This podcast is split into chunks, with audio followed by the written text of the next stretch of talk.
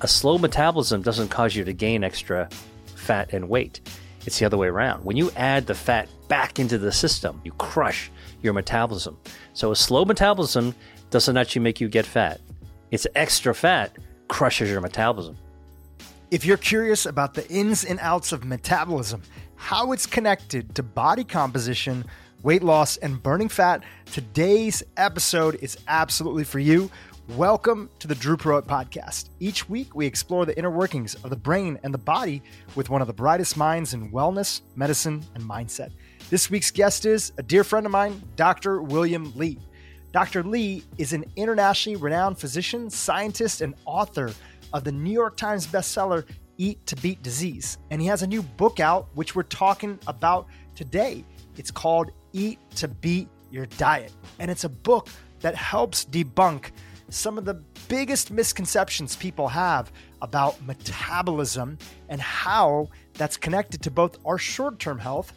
You know, we all want to have better body composition in the short term, but most importantly, our long term health as well. In the book Eat to Beat Your Diet, Dr. Li, and we're going to break this down in the podcast today, introduces the surprising new science of weight loss, revealing how healthy body fat can actually help you lose weight, the good type of fat that we want, and how your metabolism at the age of 60 can be the same as when you're 20. There's a bunch of other things inside of there, including how top foods actually support your metabolism and how lifestyle habits can do that as well. Now, a little bit more about Dr. William Li. His groundbreaking research has led to the development of more than 30 new medical treatments that impact the care of more than 70 diseases, including diabetes, blindness, heart disease, and obesity. His TED Talk, Can We Eat to Starve Cancer, has garnered more than 11 million views. He's featured on all the mainstream media outlets that are out there Rachael Ray, CNN, Good Morning America, and he's the president and medical director of the Angiogenesis Foundation, where he leads the global initiative on food as medicine. It's always such a pleasure to have Dr. William Li on the podcast. He gets you excited about food as medicine better than anybody else that I know. So I'm excited for you to jump into today's interview. Stay tuned. Dr. William Li, welcome back to the podcast. It's a pleasure to have you here. The new book, it's incredible. I've been spending the last couple weeks on it. It's fantastic. I'd love to start off for our audience because the book is about metabolism and really it's also about fat and rethinking fat. So, give us a couple of the top misconceptions that people have about both metabolism and fat that you're trying to help them unwind with the latest science. I will start with really the the myths that I actually carried around with me for a long time, right? So the first one about metabolism that you hear so often is that people are either born with a fast metabolism or a slow metabolism, right? And so the typical thing you say, my sister was so lucky she was born with a fast metabolism. She's skinny as a stick. She can eat anything. But me, I was born with a slower metabolism. That's why I've had to struggle with my weight and struggle with food, right? That's wrong and it, and the science actually tells us something different. That's one myth. Okay, Second number myth, one. And who hasn't heard somebody say that, or who hasn't said that themselves? In the exactly.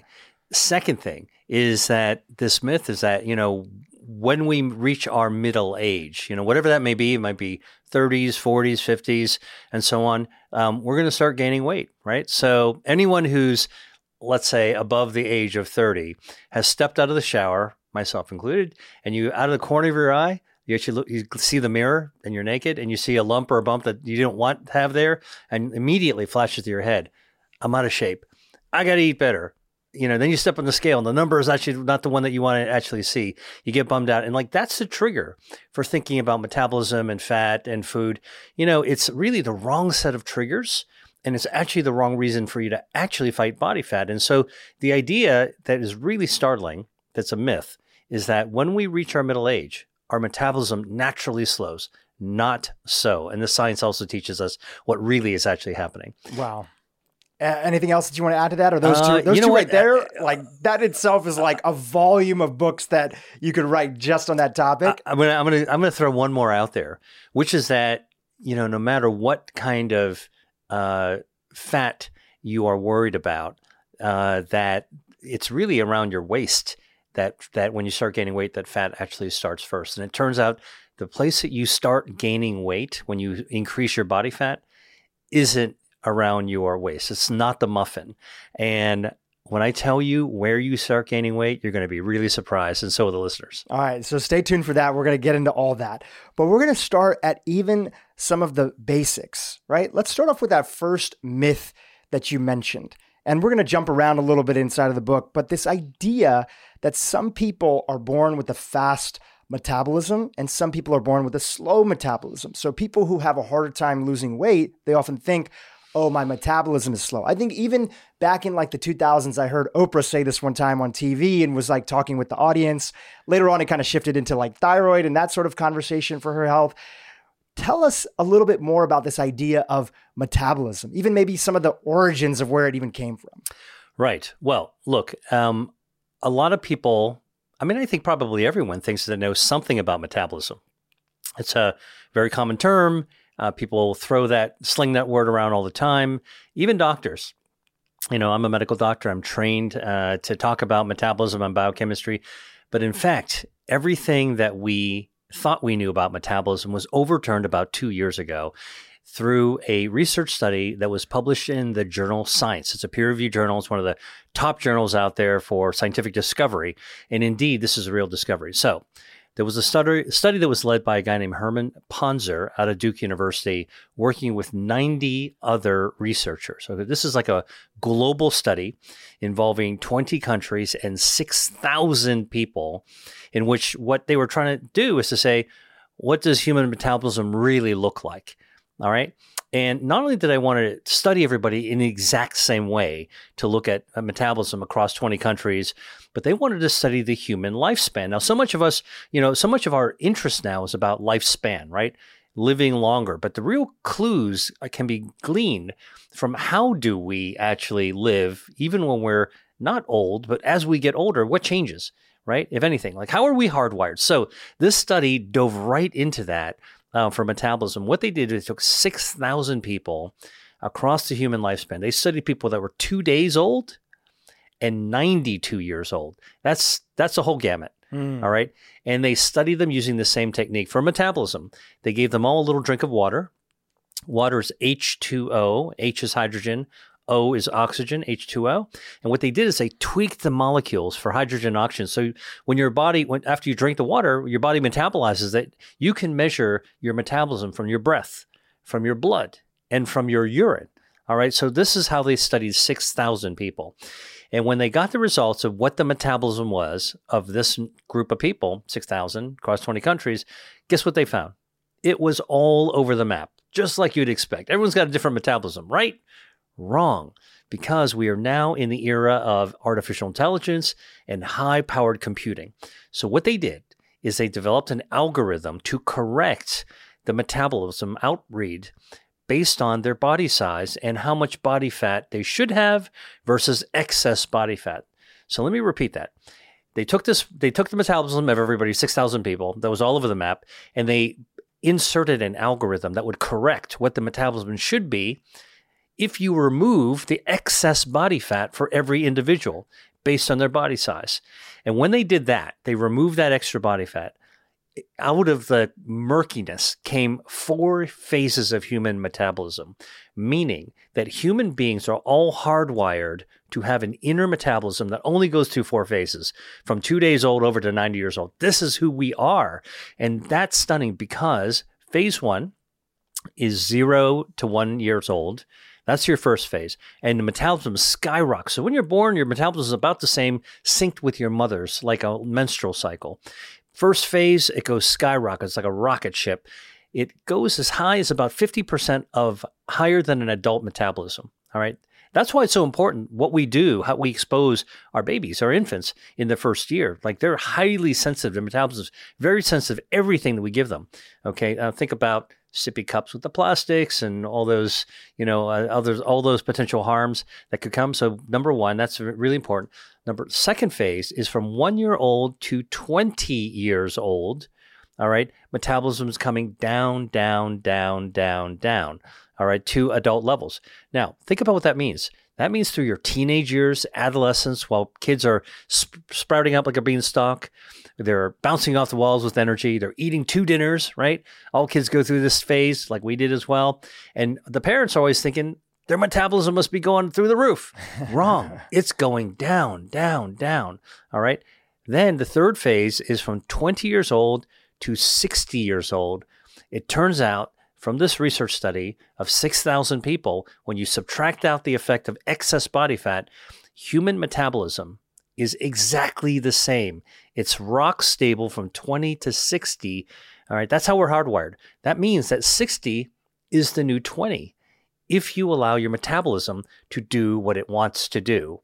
All right. And then from 60, that's the third phase. 60 to 90, all right, that's the fourth phase, the final phase. Metabolism does go down, uh, but only a little bit, 17% from, by, from between 60 and 90. So by, by the time you're 90 years old, your metabolism is like only 17%, less than 20% lower than when you were 60 and when you were lower than 20. All right. These four phases actually are who we are. That's why the old textbooks of human metabolism are being ripped up and thrown out the window. The new textbooks that are being written based on this research haven't yet been published. So this is like brand spanking new information. It's it's steaming hot. The key thing to understand though, and this is the empowerment part of it, is that when you add the remember this these four phases emerge when you remove the effect of excess body fat. All right? What this means is that a slow metabolism doesn't cause you to gain extra fat and weight. It's the other way around. When you add the fat back into the system, it shows you actually suppress and you press down, you crush your metabolism. So a slow metabolism doesn't actually make you get fat. It's extra fat crushes your metabolism. This episode is brought to you by Cozy Earth. I cannot wait to jump into my bed after a long day of work or especially when I come back from a lot of travel. I know you can totally relate. And because high quality sleep is so important, I'm always looking for ways to optimize my bedroom to give my body the best sleep environment it needs to recover and rejuvenate. And Cozy Earth bed sheets help me do exactly that. Why Cozy Earth, you say? Cozy Earth's best selling bamboo bed sheets are free from toxic chemicals and made from moisture wicking fabric that's designed to keep your body cool throughout the night. Exactly what you need for a night of good quality sleep. And it's not just me who's obsessed with their bedding. Cozy Earth has made Oprah's list of favorite things five years in a row. That's one, two, three, four, five. Five years in a row. If you've been looking to try Cozy Earth, now is the time. Right now, Cozy Earth is offering my community an amazing deal of 40% off site wide with the code DHRU at checkout. That's cozyearth.com with the code DHRU, spelled differently, D H R U, at checkout for 40% off. That's an amazing sale. Take advantage of it now. Did you know that light therapy is one of the most underrated tools for health optimization? Full stop. I know it sounds simple but the evidence around light therapy and its usage for all sorts of things is pretty freaking solid. There are over a thousand scientific studies to date that support the use of light therapy, specifically red light therapy, for everything from strengthening the mitochondria to boosting mood and energy levels to enhancing cognitive function, circulation, and even recovery. My favorite time to use one of Joovv's red light therapy devices is at night, right before bed. Ever since my wife Yasmin and I made Joovv part of our evening routine, we've noticed a massive improvement in our sleep quality. This time of year, especially getting enough sunlight can be a major challenge for most people. Don't let the winter blues get you down. Let Joovv support your health where it matters most, your cells, because when your cells are happy, so are you. Now is the time to step into your best health ever with Joovv. Joovv is offering my listeners an exclusive discount on their first order. Just go to joovv.com slash Drew and apply my code DHRU to your order. Again, that's J-O-O-V-V dot com forward slash DHRU, that's Drew, to pick up a Joovv today. Some exclusions do apply. I mean, that is one of the core concepts in the book. And when I read that, I was like, that is mind blowing for a lot of people. Now, how you get there, how you take advantage of it, how you do all those things, we're going to be talking about that in the interview and teasing it out. But it's important to understand that because when you believe, I think for a lot of people, talking to friends, especially you know, people that are older than me, I just turned 40, a lot of my family members, there sometimes comes this feeling that when people believe they have a slow metabolism, they're like cross their hands and it's kind of like, why should I even try? Right? Because I just have a slow metabolism.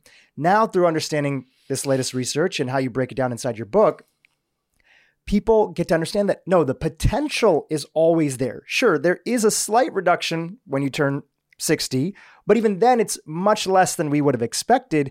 So now the question is how can you step into activating that potential, which truly is one of the most empowering thing that people can hear who want to, you know, change around their body composition and take advantage of all the things that come along with improving and activating your metabolism.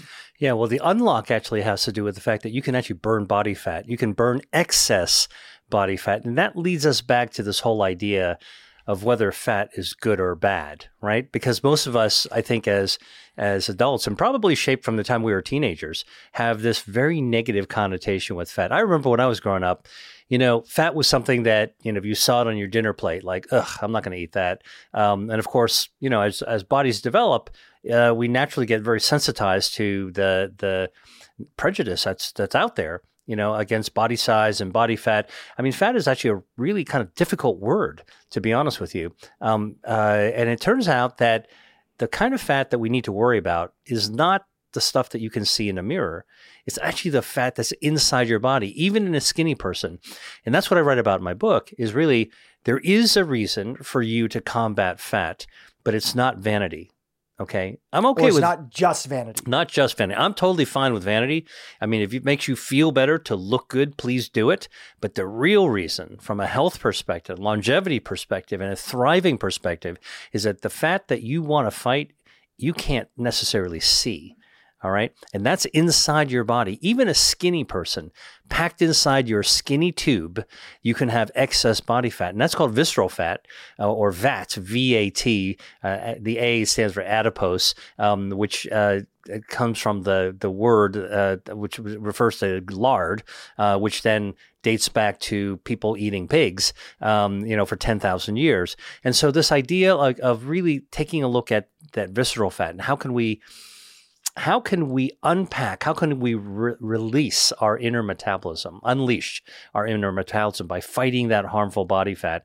That's where the empowerment actually comes in. So for me, from the research that I've done, I think there's a brand it's like a brand new day it's like a bright sky of being able to actually do the things that you want to do which is lose weight fight body fat improve your metabolism be extra healthy have more energy and it all has to do with not doing something artificial. You don't need a prescription for it. You don't need to go on a crash diet for it. You just need to actually mindfully run your life and allow your body to do what it naturally wants to do. And just becoming aware of that is one step, big step forward. Yeah. One of the things that comes along with being aware of it is also understanding this thing that we were so afraid of. Not to say that people, again, don't maybe want to lose weight for vanity reasons. And generally, people, I think, in today's day and age, understand that improving your body composition can also be supportive for long term health. And you have a lot of new data on that, and we're going to tease it out. But part of this is understanding that this thing that we feared, fat, actually is in many ways our friend, right? So let's start there, right? Let's start there. Like, how is fat something so much more than, than just this thing that we we fear and don't want in our lives. Well, look, I'm a research scientist. So, as a scientist, I go and go back to look at the origin story of our organs. Like, what's the origin of your heart? What's the origin of your brain? What's really interesting, and I write about this in the book, is what's the origin of fat, right? So, we always think about fat when we become sensitized to it or we see it that we don't like, want it to be there. But in fact, when our mom's egg met our dad's sperm in the womb, and they were just a ball of cells for a little while, the first tissues that formed were blood vessels because every organ that forms needs a circulation. The second tissue that forms are nerves because every organ needs a command structure to be able to get signals to tell the organ what to do. And the third tissue that forms is fat little bubbles of fatty tissue, they're called adipose cells, um, uh, actually form uh, like a like a bubble wrap around each blood vessel. And the reason is that our bio- biology of fat cells is they are fuel tanks for our body. And so the blood vessels bring in the fuel ultimately when we start eating food, and that extra fuel gets stored into our extra fuel gets stored into our fat tanks, just like a car would load up um, uh, with a fuel tank when you go to the filling station. You need to have a tank to be able to do it. That's what body fat actually does. And so if you think about it, like that's how body fat grows. And when you are born, right, babies are born. What's a healthy baby? A healthy baby is a fat chubby baby with uh, you know big fat cheeks, uh, little pudgy jaw, uh, uh, arms and legs that look like those circus balloon animals that you fold. You know their wrists and their their legs Or are the Michelin Man. big Michelin man, right? Big tummy, right? So like a cute baby, a healthy baby is a fat baby, chubby baby. All right. And and that is healthy. In fact, if you saw a baby that had chiseled cheeks and super thin arms, super super thin thighs, like a fashion, fashion model baby, like you'd be worried. You'd be like, wait, there's something seriously wrong with that baby. And you'd be right. And so fat at its origin is not our enemy. It's our friend. It's part of who we are. So now let's break it down to see what fat actually does as we're kind of going through our lives, you know, from childhood all the way to old age. And that's the thing that I think is so amazing, right? I mean, the, the assumption is flat, fat is blubber. It insulates us, right? Like a like a seal or, or a whale. Not so. Fat actually does a couple of things. I mean, the, the most uh, easy to understand, fat's a cushion. All right. So we bump into the wall, we we trip on the rug, and we fall on the ground. If we didn't have fat inside our inside our body cavity around our organs, a little bit of fat, okay, our organs would rupture because they're pretty delicate. All right. So we need a little bit of fat just to as cushion. All right. The second thing that's really really interesting is that fat is a uh, endocrine organ. It releases hormones, and those hormones that it releases help us with energy. So one hormone that it releases is leptin, and leptin actually um, uh, controls our appetite. It sort of the volume switch when when the leptin levels are down, you get hungry, and when the leptin levels are high, uh, you're not so hungry anymore. All right. So that's help, very, very helpful for getting energy because food's our energy. I'll come to that in a second. The next thing it does that this fat organ, by the way, I don't know if I mentioned this, but fat is an actual organ. It's it, as important as our pancreas, our liver, our spleen, our kidneys. Fat as an organ releases these hormones, and the one of the most important hormones is called adiponectin. Adiponectin is probably not a term that a lot of people have heard about, but I tell you, it's the or it's the hormone that if if I as a doctor were to measure the hormones in your blood, your adiponectin levels are are a thousand times higher than any other organ uh, hormone in your body, higher than testosterone, testosterone, than any other thyroid hormone. And the reason it's that high is because adiponectin, made by fat, helps your insulin work to absorb energy into your cells. It helps to pull the blood sugar out of your blood. All right. So that's one of the most important hormones to power our, our, our tank, our engine. And then the other hormone that I think is worth mentioning is called resistin. And resistin is sort of like the, uh, if adiponectin is the gas pedal to allow you to absorb energy uh, into your, from, from food and from your blood into your cells, resistin is the brake. It allows you to actually slow down. So between the brake and the gas pedal, these hormones are made by our body fat. Like that's how we're powered up long before you can even look in a mirror. I mean, number one, we had body fat before we had to face the stuff with food. Number two, when we had food, we needed fat to make these hormones so that we can actually run.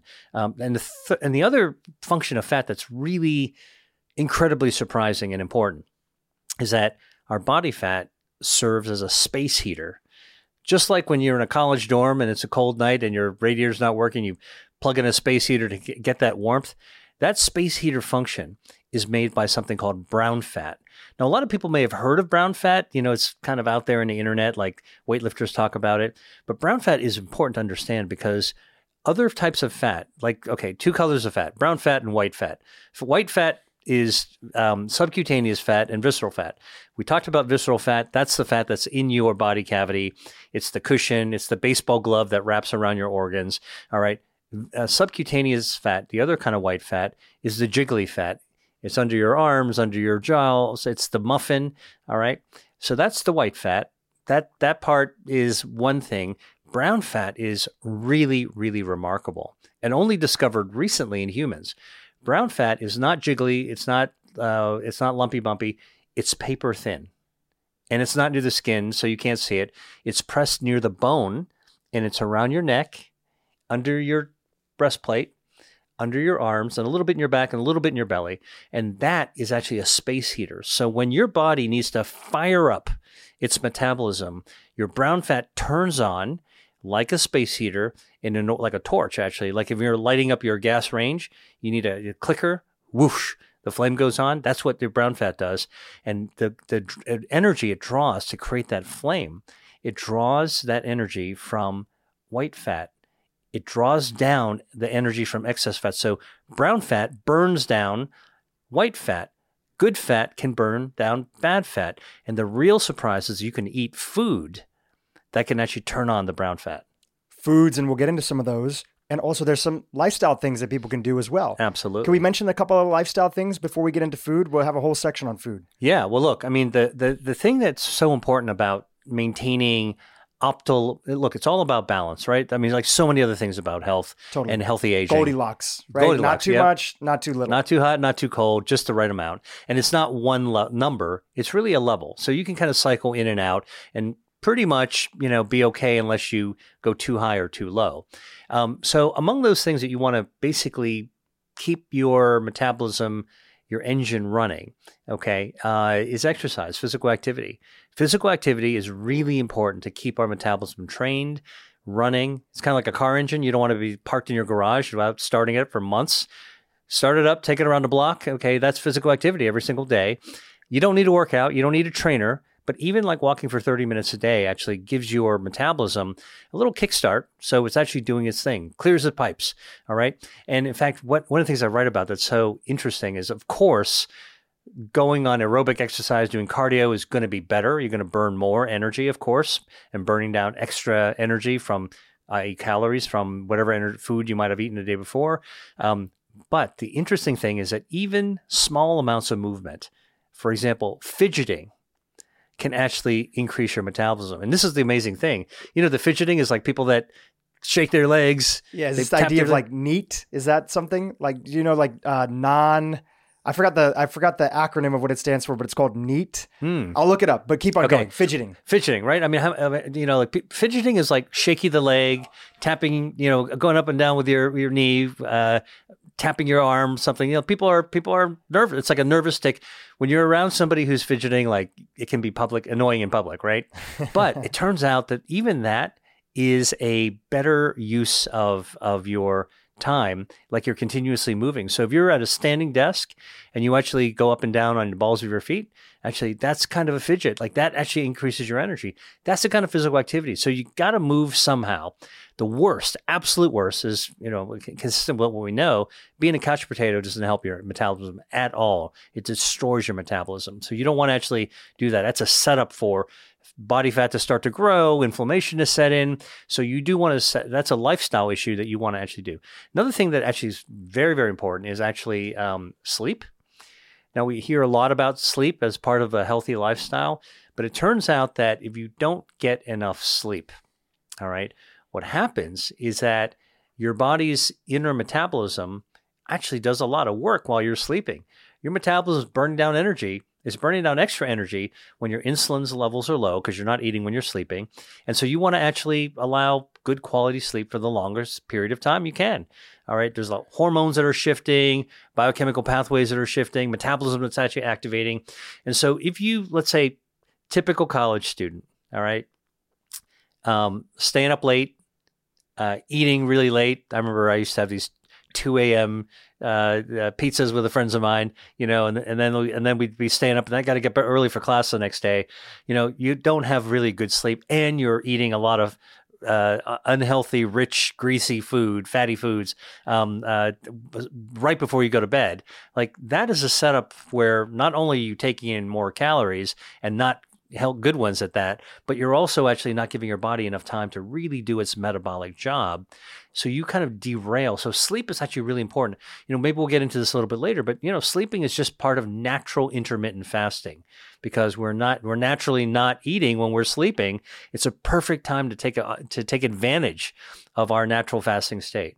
So let's just talk about the college student here before we go on to the yeah. next item, right? And we'll come back to food. We're going to have a whole section on food, so stay tuned how is it that the college student, right, does all these same behaviors that then they're in their even their mid 30s as they, you know, start to approach 40 and now it feels like, well, that same lifestyle that I had in the past where I was thin and I could see my stomach and everything was working well and I, you know, get up the next day and go do things, but I'm doing those same behaviors at 35 and they're wreaking havoc on my body. And as as you said earlier, I can start noticing in the mirror. So what's going on there? Yeah, well, look, I mean, when you're younger, uh, body's incredibly resilient. When you're younger, you can abuse yourself every now and then. You'll you'll bound, rebound back your body's hardwired systems, your metabolism will will bounce back. That's why you can actually pull an all nighter. You could stay up till two o'clock on a weekend and eat pizza, drink beer, eat pizza, hang out, get up the next day, study for test or whatever it is. Like it's possible to do that kind of stuff for a little bit. But if you actually are practicing that behavior over a long period of time, what you're really doing is degrading your metabolism over time. Let me give you a, an analogy that I think most people understand. Our body, our metabolism is very similar to having a car with an engine that we're driving, right? So when you drive in a car, what do you do? You you know you're running your engine. You implicitly know that you don't think about your engine, but you know it's actually getting you from point A to point B. But you are looking at your fuel gauge, right? And a fuel gauge is either full or it's empty. When it starts to go to empty, what do you do? You pull over to the filling station, pull out the nozzle, put it into the gas tank, and fill it up. And when the gas tank is filled up, right? The, the, nozzle will click, it'll stop delivering gas, dispensing gas. You put the nozzle away, you get back in the car, drive away, right? So that's really kind of like how our, our the engine of our body runs with our metabolism. A couple points I want to make here. Number one, you're told that you really want to put good quality fuel in your car, right? If you put crappy uh, gasoline in your car, you know your engine will run for a little while. I mean, you know, but it's definitely not going to last as long and not be in as good shape if you over the long haul. And hence, to, back to your analogy of like if you do this from a teenager or college student, do 10, 15 years of this stuff, you're wearing down your engine with yeah, bad so fuel. Everybody has the potential and is a Ferrari, but if you put the wrong fuel in a Ferrari for long enough, you're going to end up breaking it down. And now, now add some sugar in the gas tank, right? You know, when kids play, play that prank, sure. you know, screw up a car when we were kids. All right. So like that, think about it. And, and that's a good example of, of like when you talk about the harms of added sugar, like that's exactly what you do. Would you put sugar in your gas tank to poison your engine? No, but we do that every single day when we're drinking sodas and we're having all this ex- excess poor quality fuel. And even that late night uh, pizza I was telling you about, pizza and beer, you know, you can you can you can handle that uh, one uh, occasionally right. for a short period of time do it a decade and you are now destroying your engine. And that really kind of gets at exactly uh, what you're talking about. Like, how come younger people can do certain things, but older people can't? Right. And by the way, that period of time, that decade that you're still um, embarking on these um, carefree habits that are uh, wreaking havoc on your metabolism, they're growing body fat. They're growing excess body fat. That excess body fat slows down your metabolism, crushes your metabolism, just like we're starting to see with this new research. And so now mm-hmm. it starts to make sense why many of us actually start to gain weight and start seeing extra body fat because, you know, um, without being mindful of how our body works, we are practicing, we're engaging in behaviors that actually encourage the development of excess body fat. And so we are actually countering what our body naturally wants to do. And that's why I say 60 can be the new 20, because basically it's supposed to be rock solid. If we actually try to allow our body to do its thing and take care of it and put in good quality fuel and make sure that we're doing all these other lifestyle things, you know, we talked about um, physical activity and sleep. Stress is another big deal because stress hormones. Look, a little stress, and when you're in college, I got to study for an exam, blah blah blah. You know, relationship issues. We all went through that. Um, it's very stressful. Body bounces back, but we have different kinds of stress as we get older. You know, you've got different kinds of relationship stress, job stress, economic stress, you know, kid stress. All those things wind up causing your brain to start releasing different hormones that can start to derail over a, long period of time, derail your metabolism. And also, what happens is that it encourages you to build body fat. Even anger is really interesting. Mm. Being pissed off for a long period of time, stuffing your anger and holding it inside derails your metabolism you know, excess body fat, we all know again, visually, it doesn't look good on the body and we don't like it, right? Most people. And a lot of it is unseen because it's in between your organs, as you mentioned before, visceral fat. And a big part of your book is also helping people understand that besides the vanity, besides like looking good for the now, feeling our, you know, best in the moment, there are ways that excess body fat is very detrimental to our health long term. You had this uh, study that was mentioned inside the book. It was done at the University of Mass Medical School. It's in the early part of the book and it's showing what fat is capable of doing. And they took out a chunk of fat from the body, they put it in a petri dish, and uh, what happened from there? Do you remember this uh, in the beginning and like what's possible? Like people don't understand that fat has so many layers to it. This episode is brought to you by Element, L M N T. Element is an electrolyte mix that's on par with everything that I look for in a high quality electrolyte supplement. Number one, super clean ingredients. Number two, free from added sugars. Number three, zero artificial sweeteners. I love using Element first thing in the morning before I hit the gym for an intense workout. And I'm a big fan of using it before my sauna sessions too, because I lose a ton of electrolytes in my sweating sessions. And as we've heard from many past podcast guests, replenishing with electrolytes is the key to keeping your brain and body hydrated for optimal performance. That's why I'm so big on my morning hydration protocol, which you guys have heard me talk about on this podcast before. What I love about Element is that each of their eight flavors are loaded with sodium, potassium, and magnesium in ratios that are backed by science. My personal favorite flavor is watermelon, but honestly, all of their flavors are super delicious. Right now, Element is offering my listeners a free sample pack with any purchase. So you can try all eight of their flavors and pick your favorite, or you can share them with a friend or a loved one. Head over to drinkelement.com slash Dhru. That's drink, D R I N K, element, L-M-N-T dot com slash D-H-R-U to claim this offer from my community today. Yeah, well, so this is actually right in my wheelhouse because uh, the study that was done was taking pieces of fat from people getting bariatric surgery. So these are people that are morbidly obese and removing their fat. And the researchers um, actually took a chunk of the fat and grew them out in a in a plastic dish, petri dish, um, and uh, they uh, were able to observe that fat wants to grow. Once it's out of control, it, you know, it, it sort of wants to keep on going out of control. And the way it does it is kind of like scary on autopilot. Fat is a highly vascular tissue, meaning that it actually requires a lot of blood vessels, just like a tumor, by the way.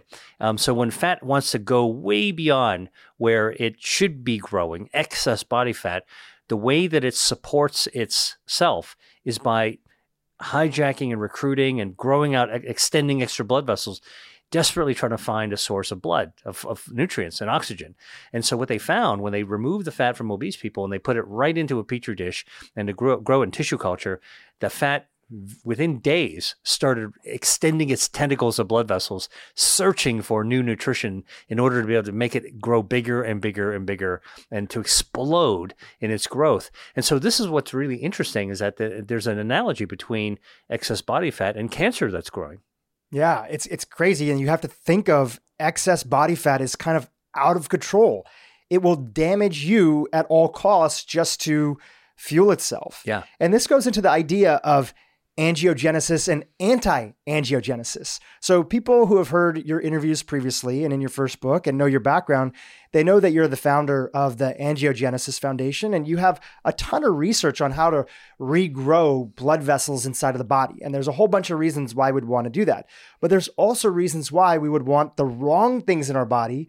We'd want to starve them of their growth for example, cancer, you mentioned it, but also when it comes to fat. We want to kind of starve it of its ability to do that. So, talk about anti angiogenesis and fat. Like, what are the ways that we can do that and help kind of starve our fat from growing out of control? Well, first of all, yeah, it's a great question. So, first of all, I remember I mentioned to you early in the womb when we were our bodies were still forming, blood vessels grew and fat formed little uh, little uh, bubble wrap uh, packing around the fat, little formations of fat, in order to be able to store fuel. That's basically how we actually form. So our blood vessels naturally have a little rim of fat around it. It's they're the fuel tanks for our body. All right, um, and uh, what happens is that as fat mass grows, it continues to need blood supply, needs oxygen, and when you have too much fat growing, it just needs more blood. It needs more blood supply. It actually reaches out and it grabs more uh, blood vessels to selfishly grow blood vessels towards itself. Now, if the fat grows too fast, faster it can grow, but then it can grow the blood vessels. Actually, the center of the piece of the expanding mass will start to die because it can't get it can't grow blood vessels fast enough. That's called hypoxia. And when you when the center of the fat that's growing, it happens in tumors as well, doesn't get enough oxygen, and that hypoxic area in the center of a fat mass is really dangerous because hypoxia causes inflammation. Basically, it's the tissue that's starting to die; it's not dead yet, and in- inflammatory cells just race in there, and that's why excess um, obesity actually is associated with uh, inflammatory diseases, highly inflammatory diseases like cancer, like diabetes, like Alzheimer's disease, partly because it, it's a setup. Too much body fat sets you up to basically be a walking vessel of inflammation. It's it's mind blowing. I mean, you had a whole bunch of stats inside your book, but excess body fat makes you more likely to um, uh, develop diabetes, right? in the future. It increases your risk of cancer, a whole host of things. So, and to go back to an earlier point that you mentioned, it's not just people who you would look at and you would say, okay, visually, this individual has excess body fat. There's a lot of people from my background, South Asian, who are in the skinny fat category, right? The the whole acronym uh, TOFI, you know, thin on the outside, fat on the inside. And this is why this is an important topic for everybody to get a chance to pay attention to. That's right. I mean, you know, um, I, I wrote, I titled my book "Eat to Beat Your Diet." It's a trick title because it's not a diet book. It's kind of an anti-diet book, saying that you know you can improve your health without ever having to go on a diet. And it has to do with your metabolism. And your metabolism actually is very sensitive to the relationship with body fat, your fuel tanks, which is then sensitive to the to the food that you actually eat. And skinny people, people who have a lean body, right? You think you're okay um, because you're lean, uh, but that's not necessarily so because the visceral fat, the, the which is the fat you can't see, not the muffin not the thigh, not the butt, not the not the jiggly part under your arm. It's packed inside your body. Can happen in a thin in a thin person. Let me tell you what visceral fat's like. The analogy I give is that if you went to a FedEx uh, uh, shipping place and you wanted to uh, send some fluorescent light bulbs, all right, long, thin light bulbs that are delicate, you're going to get a thin box and you're going to actually ask for some peanuts and you're going to pack the peanuts in there, right? Now, you can pour, put the peanuts in there gently and have just enough, or you can really begin stuffing extra peanuts in so that, in fact, the, the peanuts are actually pressing on the light bulb, like almost breaking the light bulb. Now you force the box, the thin box close, and you tape it shut at arm's length, you got a skinny box, but inside there, the pressure from that those peanuts are crushing the light bulb, and that's what can actually happen in skinny people. The peanuts are the visceral fat, the dangerous fat, fat you can't see. It's stuck inside you. You could be skinny or big body size will also have it. Everybody needs to watch out about visceral fat. And the thing about visceral fat, I, I, think it's like a baseball glove wrapped around your organ that can choke your organs. It's easy to grow, highly inflammatory. It's one of the first places that actually stores up extra fuel. You eat too much, uh, that extra energy, your body's going to stuff it into those fat cells, that storage tank, your visceral fat. That's actually a place that you really want to be able to fight it first. Now, a really interesting fact that people don't know. Um, I, I, do this with my master classes that I've been uh, on metabolism I've been, doing, and I do make it really interactive. So I basically said, uh, true or false? First place when you gain extra body fat is uh, around your waist, and most people say true because it's their own experience. They see it in the mirror when they gain extra weight, and actually, it's false. One of the first places that you gain extra body fat is in an area of visceral fat. It's inside but surprisingly, it's not your belly, it's your tongue. tongue. your tongue can get fat, even a skinny person. So let me explain this to you. And it's the first to get fat? It's one of the first one places the first. to get fat. So, so studies have been done looking at um, the anatomy of the tongue.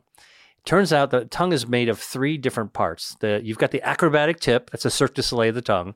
You got the middle that's mostly muscle, right? So when you're moving food around in your mouth, you're actually, um, it's not muscular uh, moving the food around.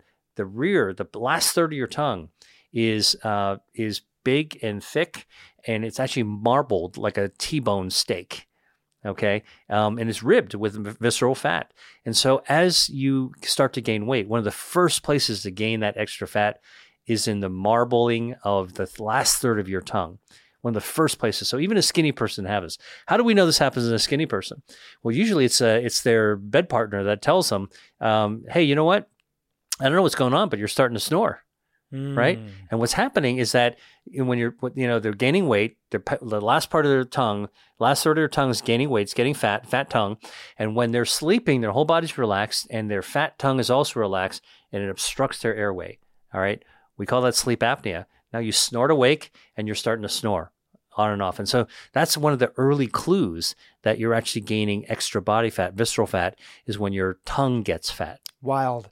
And then there's this whole cascading effect, which is if you don't address that, sleep apnea disrupts your sleep. And then those individuals, you know, we typically think of sleep apnea as being something that only, you know, overweight individuals, men, older men deal with. But even a lot of young people deal with this and it disrupts your sleep. And multiple people stop, you know, breathing. You can get a sleep study done. I had a friend of mine who was on average every hour, like stopped breathing like 40 times. And it was disrupting his sleep. It was causing all sorts of issues, which that alone will increase and cause you to gain weight. Right. Now, you know, you got to realize how these studies done to look at fat tongue was amazing. And this was done uh, out of San Diego. There was a, the coroner's office actually did some of the re- early research studies to look at where wh- what the anatomy of the tongue was. They were actually looking at they were doing uh, autopsies of tongues of people who had died from trauma uh, of various sorts, and they were able to really begin looking at the uh, fat in the front, in the middle, and the back of the tongue. That's where they started to figure out. And then later on, people started to pick that up and like, oh wow, the, the back of the tongue is pretty fat, marbled like a like a like a ribeye. Um, let's now scan it so we can actually start to take a look at uh, uh, you know fancy scans to take a look at the amount of fat that's actually there. And then they c- connected this, as you just said, with sleep apnea. And so it's not just the large men uh, who clearly have too much tissue in the back of their throat. All right. It's also thin women who started to gain weight as well. So again, this is why the point that you were making is exactly what I want people to hear is that everyone's needs to make excess body fat their business. It interferes with your health, no matter what your body size is. And and and and what's nice is that if you can start to address that, you're going to allow your inner hardwired metabolism to shine through.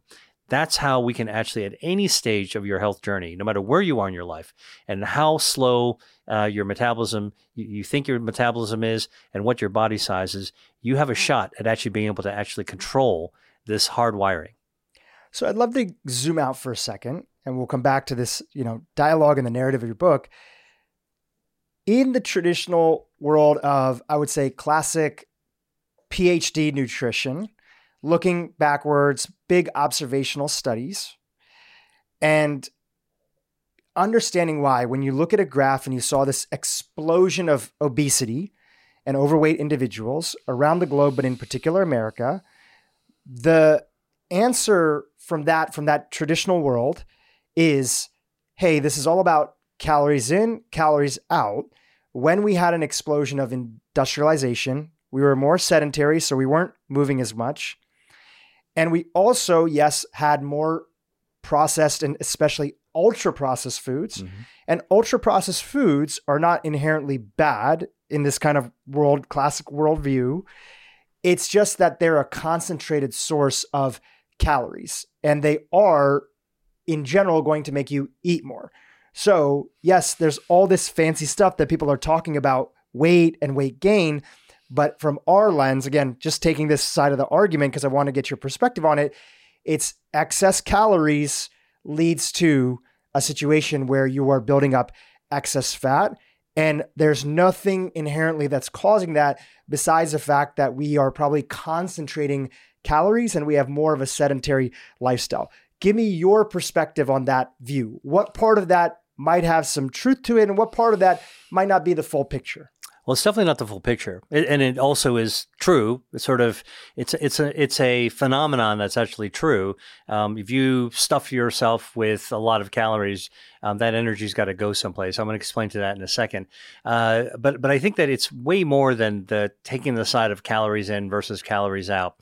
Let me go back to that car analogy we talked about, Please. the fuel.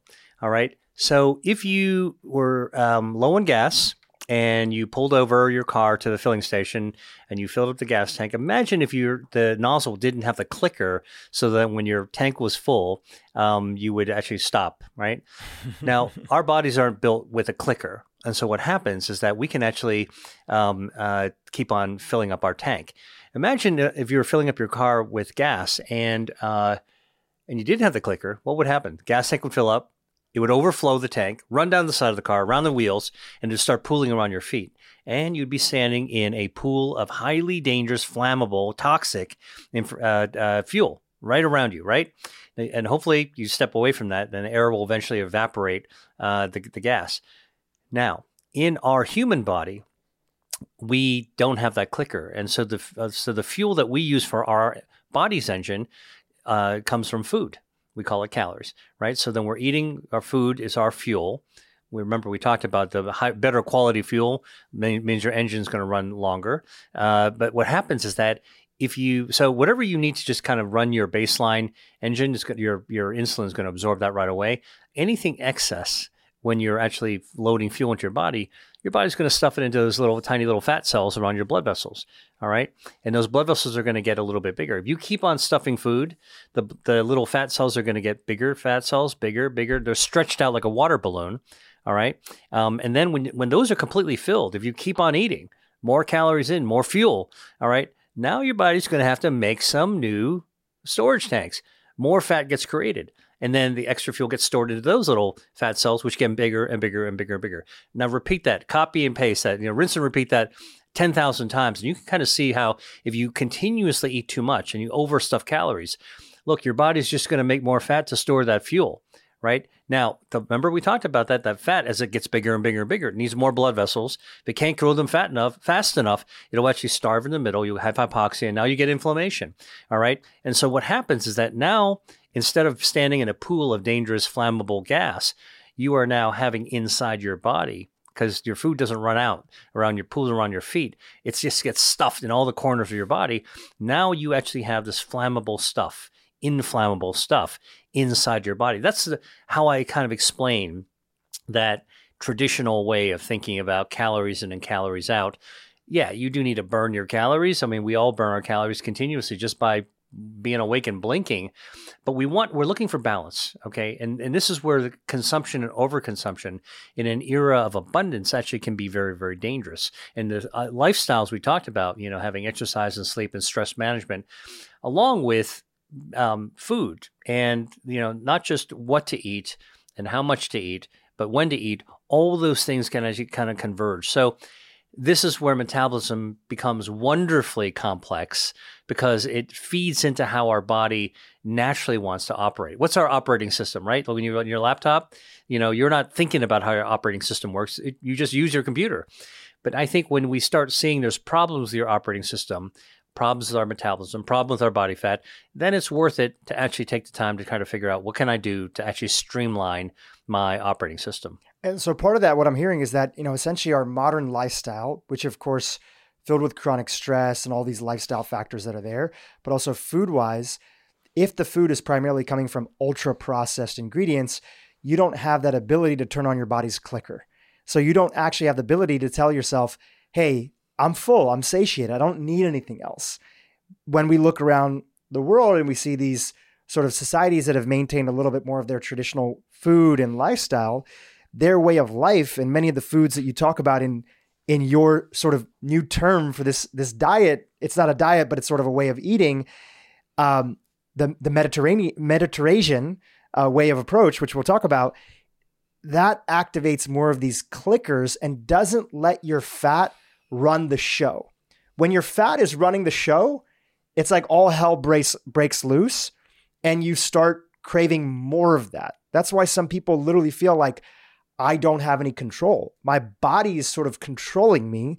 And in a way, what you're saying is that sometimes it might be because that fat is literally hijacking the system. Yeah, no, that's really true. Uh, and, you know, I would also say that ultra processed foods, artificial preservatives, artificial flavorings, artificial colorings, they're present in most of the ultra processed foods that we actually find. True, we're starting to see more organic and natural. And uh, but if you take compare United States and Europe, in Europe, they've actually regulated out a lot of these artificial preservatives and uh, flavors and colorings that we routinely see. You know, I, I, was just coming, you know, coming to see you. I flew, went through the airport and I went into, you know, one of those typical uh, newsstands, magazine stands, and looked at the snack foods. And there are healthy foods like tree nuts like walnuts and pecans and almonds. And when I picked up the the the uh, the bag and I looked at the ingredients, they were filled with artificial flavorings and coloring. Right, so you can take something healthy and by ultra processing it, you can turn it into something less healthy. Now, what do those things actually do? Perhaps one of the most profound things that ultra processed uh, uh, foods do and, and these types of additives to foods is they mess with our gut microbiome. They destroy our gut health. And our healthy microbiome, as we now know, gut health is so important for not only immunity and lowering inflammation. Lowering inflammation counters the harm of excess body fat right? Now you're starting to lose control over balancing the harms of extra body fat. But it turns out our, our gut microbiome also helps to control our metabolism, our healthy metabolism.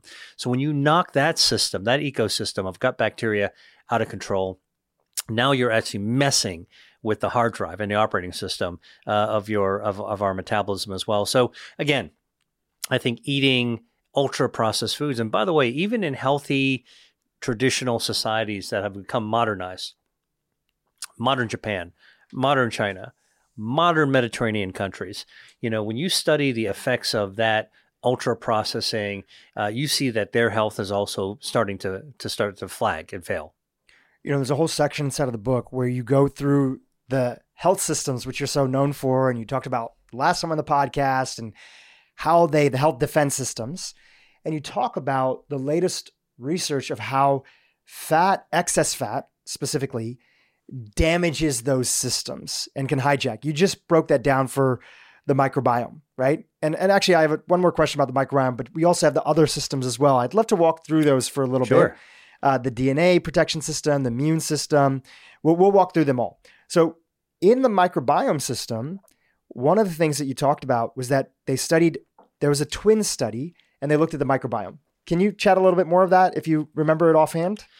Well, I mean, there's a number of twin studies looking at the microbiome, but they actually take a look at twins. There's a study that looked at twins, looking at those twins who actually became uh, heavier, overweight, or obese versus uh, thin. And they actually found striking differences between the microbiome. And other studies have actually delved deeper to take a look at differences between the microbiome of people who are uh, heavy, obese versus people that are um, uh, uh, thinner or leaner in their body com- composition. And what they're finding, uh, I'm sure there are many, many differences that have yet to be discovered.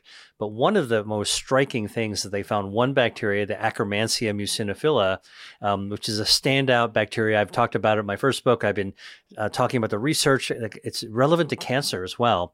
It turns out this one bacteria, and don't forget there's 39 trillion. So we're just we're just at the beginning of this research uh, discovery of what uh, what what bacteria important and why but akkermansia keeps on coming back up all right? And akkermansia seems to actually be um, present in people who have healthy body compositions leaner in nature and it's almost missing and is sometimes absent in people who are overweight or obese. And so, you know, uh, this is a correlation. Correlation is not causation, but it shows you that there's something going on with this bacteria. This bacteria, by the way, is also protective against diabetes, uh, which of course is the end stage of metabolic syndrome, which is connected to body fat, which is connected to body composition. So again, you're starting to put together the clues, right? This is a big mystery of science, trying to figure out what, what this is. This guy keeps on coming up. And Akkermansia also protects against um, inflammatory diseases like uh, Alzheimer's and obesity. Uh, it also protects against cancer. It ups your healthy immune system and lowers harmful uh, inflammation. And so, again, uh, we're beginning to discover that uh, from you know starting from twin studies, but then taking a look at doing a deep dive and trying to figure out what are the patterns of what people who are heavy and excess body fat versus people who are lean what are some of those differences, and are, are there any key players that are standouts? And Akkermansia seems to be one of them. Yeah, I think I learned from you originally that healthy people who have the what looks to be again, it's correlation the right amount of Akkermansia in their body, it could be up to 5% of their total bacterial composition. Is that right? Yeah. I mean, so. So it's not just like we're talking about one little strain that's kind of popping up a little bit there, but it's a significant amount, whether it's five, four, whatever. It, it is, does seem to be like a flagship strain inside of the gut. That's right. It is. It is one of the core bacteria that we need to have. Another one is lactobacillus. You know, there's many different kinds of lactobacillus, but lactobacillus reuteri start seems to be one of these core strains that because time and time and again the research has shown lactobacillus helps wound healing, helps control your metabolism, lowers excess body fat, protects against colon cancer and breast cancer. You know, when you start adding all these different observations and correlations up between Lactobacillus reuteri, Akkermansia muciniphila, at least in my book as a researcher, you know, we have to flag them. You know, these are the ones you want to put on your refrigerator magnet to say, you know what, if we had a choice of actually trying to grow these bacteria, these are the ones you actually want to have. And this really comes back to the idea of okay, people are asking, well, what can we do? Do we need to be on a fancy probiotic? Do we need to do this? And part of your book in this microbiome system section, talking about both the damage that fat, excess fat can have on it, but also the way that we can combat that and revert it, is these principles that are very straightforward. Hard to sometimes put into action for people when they don't have the education. This is why I'm so excited about your book, your work, people like you that are out there, because when you get the background, when you understand the importance, you literally see how every bite you take is helping you grow a healthier body. So, a couple of the classic things that you include inside of there, but you really go deep into the science is diversity of plant matter and its relationship with things like short chain fatty acids. Just talk about that for a second. Right. Okay. So, our gut bacteria uh, really there's about the same number of bacteria in our body as our human cells. So we're 50 50 human and bacteria all packaged together, all walking around in clothes. And one of the things that we provide humans as our as humans, we provide our bacteria, we provide them room and board. The room we provide them actually is in our gut, mostly in our colon. Get some in our skin and orifices and things like that, but a lot of it actually is, in our in a place called the cecum. It's actually a little pouch uh, in your colon, uh, and most of the bacteria are actually there. So that's where they live. That's their room. And the board we give them is the food that we eat. So whenever we're eating, we're eating not for just ourselves, we're eating for 49 trillion bacteria. It's kind of like, you know, the pregnant mom saying, I'm eating for two.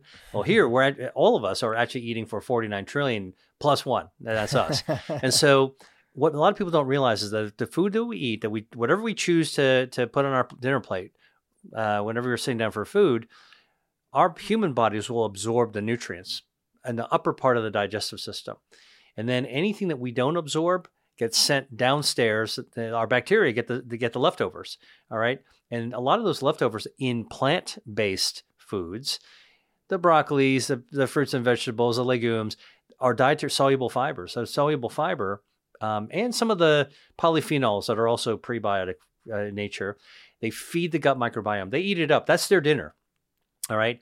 And when they're well fed, well cared for, okay, with soluble fiber from plant based foods primarily, and different ones, they like the different polyphenols. They like the different kinds of, you know, like you, you know, uh, you want to be able to feed them diversity. They pay us back. And they pay us back for room and board, like they pay the rent. Uh, and they, the way they pay it back actually is by by creating something called short chain fatty acids. These are the metabolites produced by our gut bacteria that they just send into our bloodstream. These short chain fatty acids help our blood lipids become more normal. They control our blood pressure, help us speed up our wound healing. They actually also communicate with our brain as well. Short chain fatty acids lower inflammation. And so our gut bacteria release these short chain fatty acids really in response to being well fed and well cared for. Now, why is that important? It's because now, again, this is all about the choices that we make, right? So you can make a good choice, plant based food mostly. If you make a bad choice, ultra processed foods, what you're doing with these artificial colorings and flavorings and preservatives, we poison our gut microbiome. When we poison the bacteria, it's like pouring Drano down to, to poison the, the ecosystem. You know, you got some floaters down there, right? They're not happy, they're dying. And so they're not, number one, they're not making those short chain fatty acids, but even worse, some of the bacteria, the bad actors, can actually over start to overgrow. You can grow bad bacteria, and rather than produce mostly short chain fatty acids, that's good for our body and good for our metabolism. The bad bacteria produce toxins that get into our blood, and so this is how invisibly the choices that we make, sitting at our dinner table or at a restaurant meal, you know, or at a snack bar uh, or at a vending machine, they can actually determine the fate of what our what, what happens. Now, remember, I told you, look, we're pretty resilient, so you eat, you know, some crazy nuclear colored chips every now and then, your body will bounce back from it. But it's that lifetime habit. You know, you talked about um, really how we tend to um, uh, uh, be addicted to certain kinds of foods that are engineered to make us addicted to them, or the flavoring will or change our brain or our brain brain pattern. Now we start to destroy our gut microbiome, we derail our metabolism, our fat starts to grow, and yeah, the fat starts to take over. It starts to reach out with its blood vessels to try to grow itself, and yet not fast enough, so it becomes it starts to die in the middle and starts to become inflamed. You can kind of see this, like it's a it's a um, it is a, a domino effect that Cascading. can occur. Yeah, Yeah. ca- cascade. So in a way, people are a little right. It's a partial truth Yeah. when they say, as they're getting older into their mid 30s, 40s, 50s, 60s, 70s, 80s, and beyond, they notice that it's harder for them to lose weight. And it may be, but what I'm hearing you say, and please correct me if I'm misunderstanding this, is that it's because the excess weight is damaging their health systems. And if your health systems continue to get damaged, they are your defense mechanisms on gaining ge- um, avoiding excess fat in the first place. So, in that sense, people are right that it can feel tougher, Right. but it's not just because um, our meta- it's not because of our metabolism potential. Our metabolism potential is always there, It's not because of the number of birthday candles you're blowing out. right? All right, it's not hardwired into it. It really is. Again, you know, it's it's that idea that if you put poor quality fuel and you mistreat your car over a long period of time, you know, you can hot rod your car around the block a couple of times, once or twice, no big deal. But if you keep on abusing that car, you know, it's not going to be lasting. You take it ten, out 10 years, it's not going to be driving as well as a car that's been well cared for. The difference with a car and a body, though, is that we can actually revert back. You know, the car will start to corrode. Our human bodies, and this is really, I think, the message of empowerment, is that we can actually be, be mindful to know that just how powerfully hardwired we are, we can try to restore uh, our operating system and really have it do what it what it wants to do simply by being mindful of how we eat, when we eat, uh, what we eat, and also these other lifestyle choices. What's another health system that you want to talk about in the context of how excess fat can damage it and how we can start to unwind that and actually activate that health system? All right, I'm going to tell you one that's uh, not very well known, which is people um, know stem cells by mostly associating with driving to the driving to the corner strip mall and getting their knees injected or their elbow injected. Right? To me, as a researcher, that kind of stuff is not ready for prime time. But our body is ready for prime time. We are primed with stem cells from the time we're born. We got about 75 million stem cells that are just left over from developing in a womb and they get stored in our bone marrow and in our other organs and our skin and even inside our body fat these stem cells are called out to help repair us from the inside out throughout our lives. So we are actually continuously renewed where we, we regenerate. And this whole idea that um, humans don't regenerate but salamanders and starfish can is wrong another myth that's being overturned is that humans do regenerate we just regenerate slowly we can't grow back an arm or a leg or a tail but we can actually grow back our liver, we can grow back our lungs, we can even grow back parts of our brain, which is really, really amazing. And definitely we, re- we back our, our nerves. The thing about our stem cells in our body fat that can affect our metabolism is that the our body fat does contain stem cells.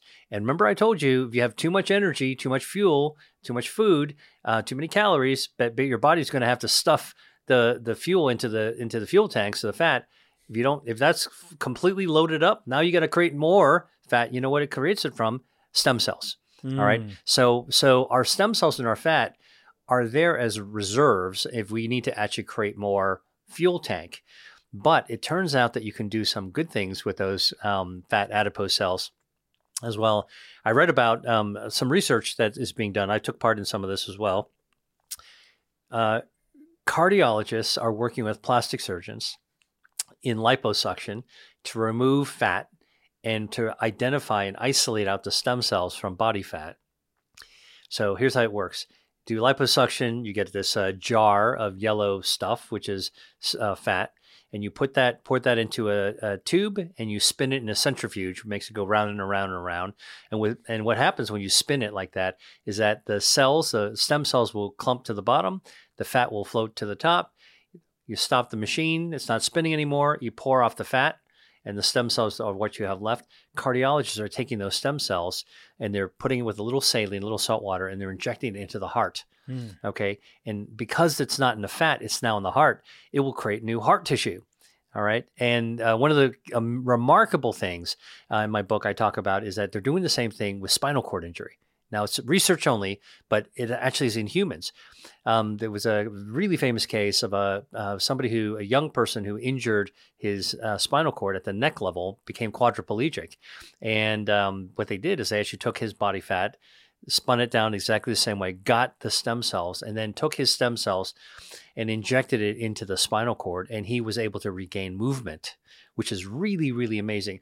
I'm telling you this to show you how powerful stem cells are. And if you imagine them in the heart or in the spinal cord, that might be something that the medical community is going to be able to use in the future. That's very promising. But that just shows you how powerful the stem cells can be inside the fat itself. You don't want to be triggering those stem cells to grow new fat by eating more food and overloading your system. Those guys can really fuel up your fat really fast, which is why sometimes when we see massive weight gain, you know, like it, it and quickly weight gain, it's partly due to these stem cells. So what's really important is that you can tame these stem cells. There are foods that can actually you can eat that will actually start to divert the stem cells by telling the stem cells, "Hey, buddy, don't be making more fat. Let's let's stay let's stay calm. All right, let's just stay quiet. Don't act out. Don't make more fat." And that's really an, another example of a health defense system that, on one hand, could be really powerful to help uh, recharge, renew certain body parts that we might want to have, but we have to tame it body fat is not bad. It's good. You, eh, but what we want to do is we want to respect it, but we do, do need it to be tamed. We cannot allow it to actually go uh, haywire. Let's just do a little teaser here. We're going to get into foods in a second, but what are a couple of foods you're talking about taming that body fat and working with those stem cells and helping them understand not to work against us? What are a couple of foods that you have found that are well, important there? So one of them actually is tomatoes um, the lycopene in tomatoes. There's a bioactive called lycopene. It's a carotenoid. Um, turns out that uh, found in tomatoes actually, uh, uh, you know, kind of uh, uh, do a lot of things to harmful body fat, to fight body fat. But one of the things it does, it actually uh, tames the stem cells. So it basically tamps down the ability of fat stem cells from going haywire. That's important. That's like sending that that that crazy kid in the classroom who can't stop making noise and being disruptive, that's like sending him over to the principal's office, getting him out of the space, making sure he's not causing trouble. That's what tomato is one of them. Olive oil actually turns out, um, which contain lots of uh, bioactives, and I, I, think that's what I'm so excited about as a research scientist.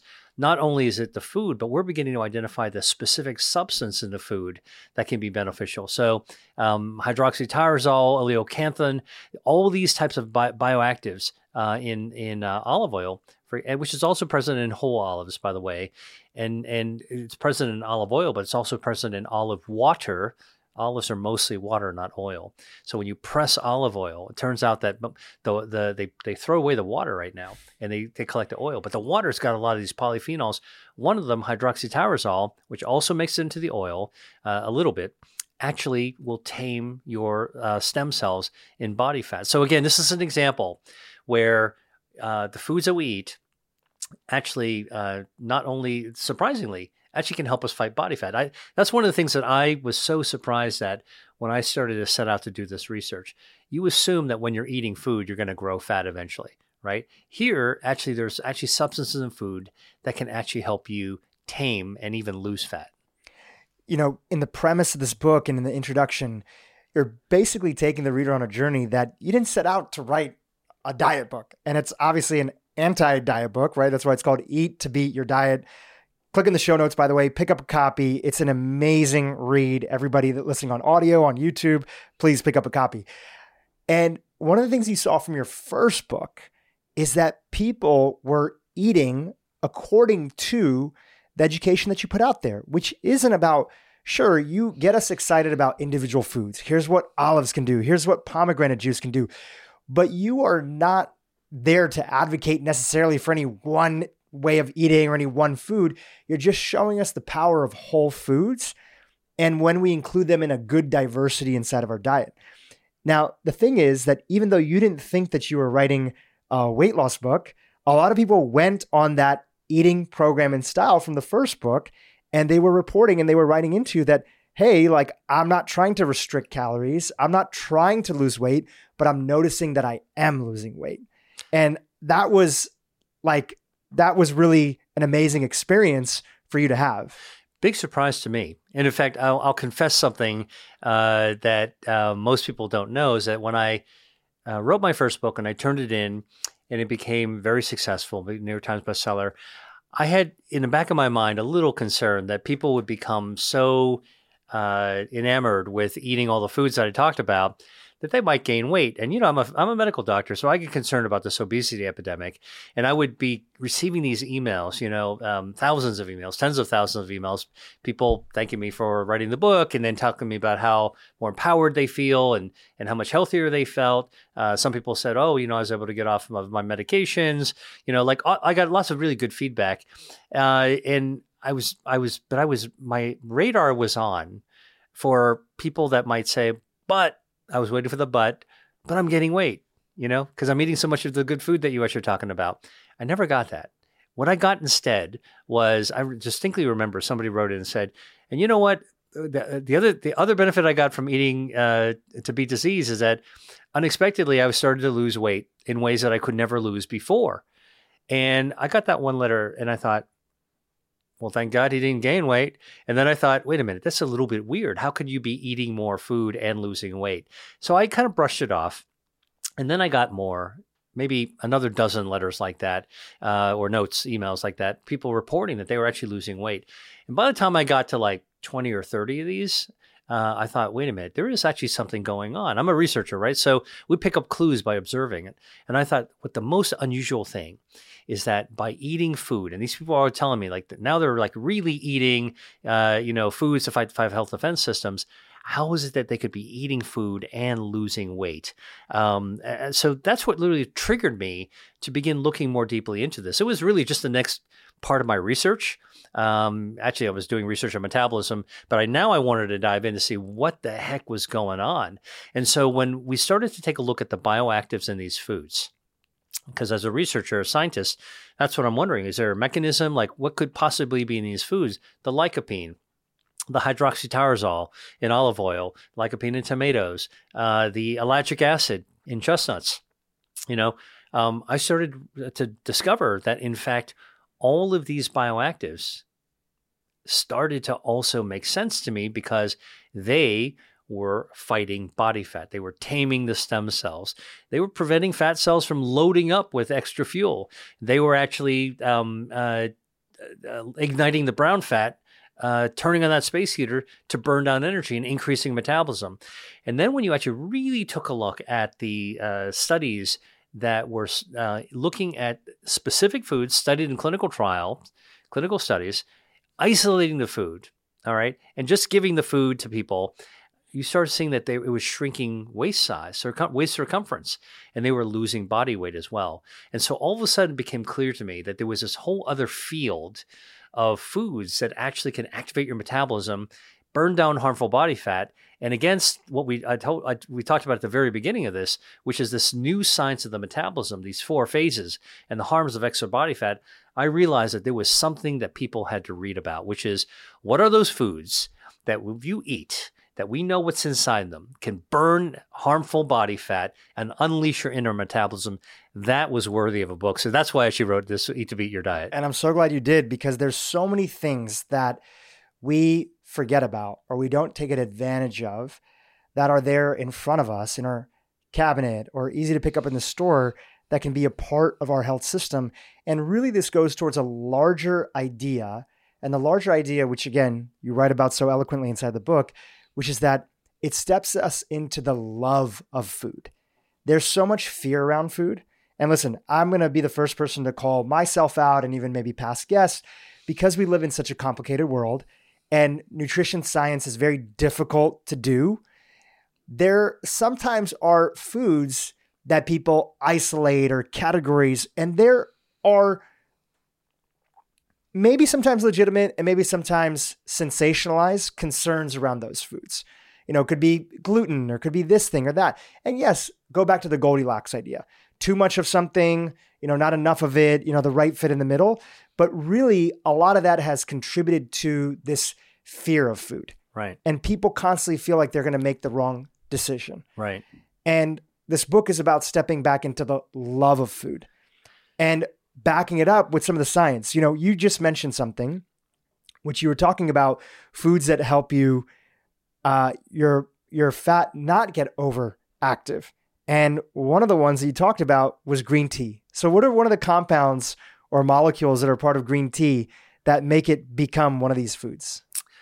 All right. Well, you know, who hasn't heard of the benefits of green tea, right? It's been sensationalized, right? And uh, to your point, I think that uh, in the modern world, uh, because of all this complexity, human nature tends to either create a hero or a demon. Uh, that's demonization or heroization, right? Green tea tends to be in the hero side.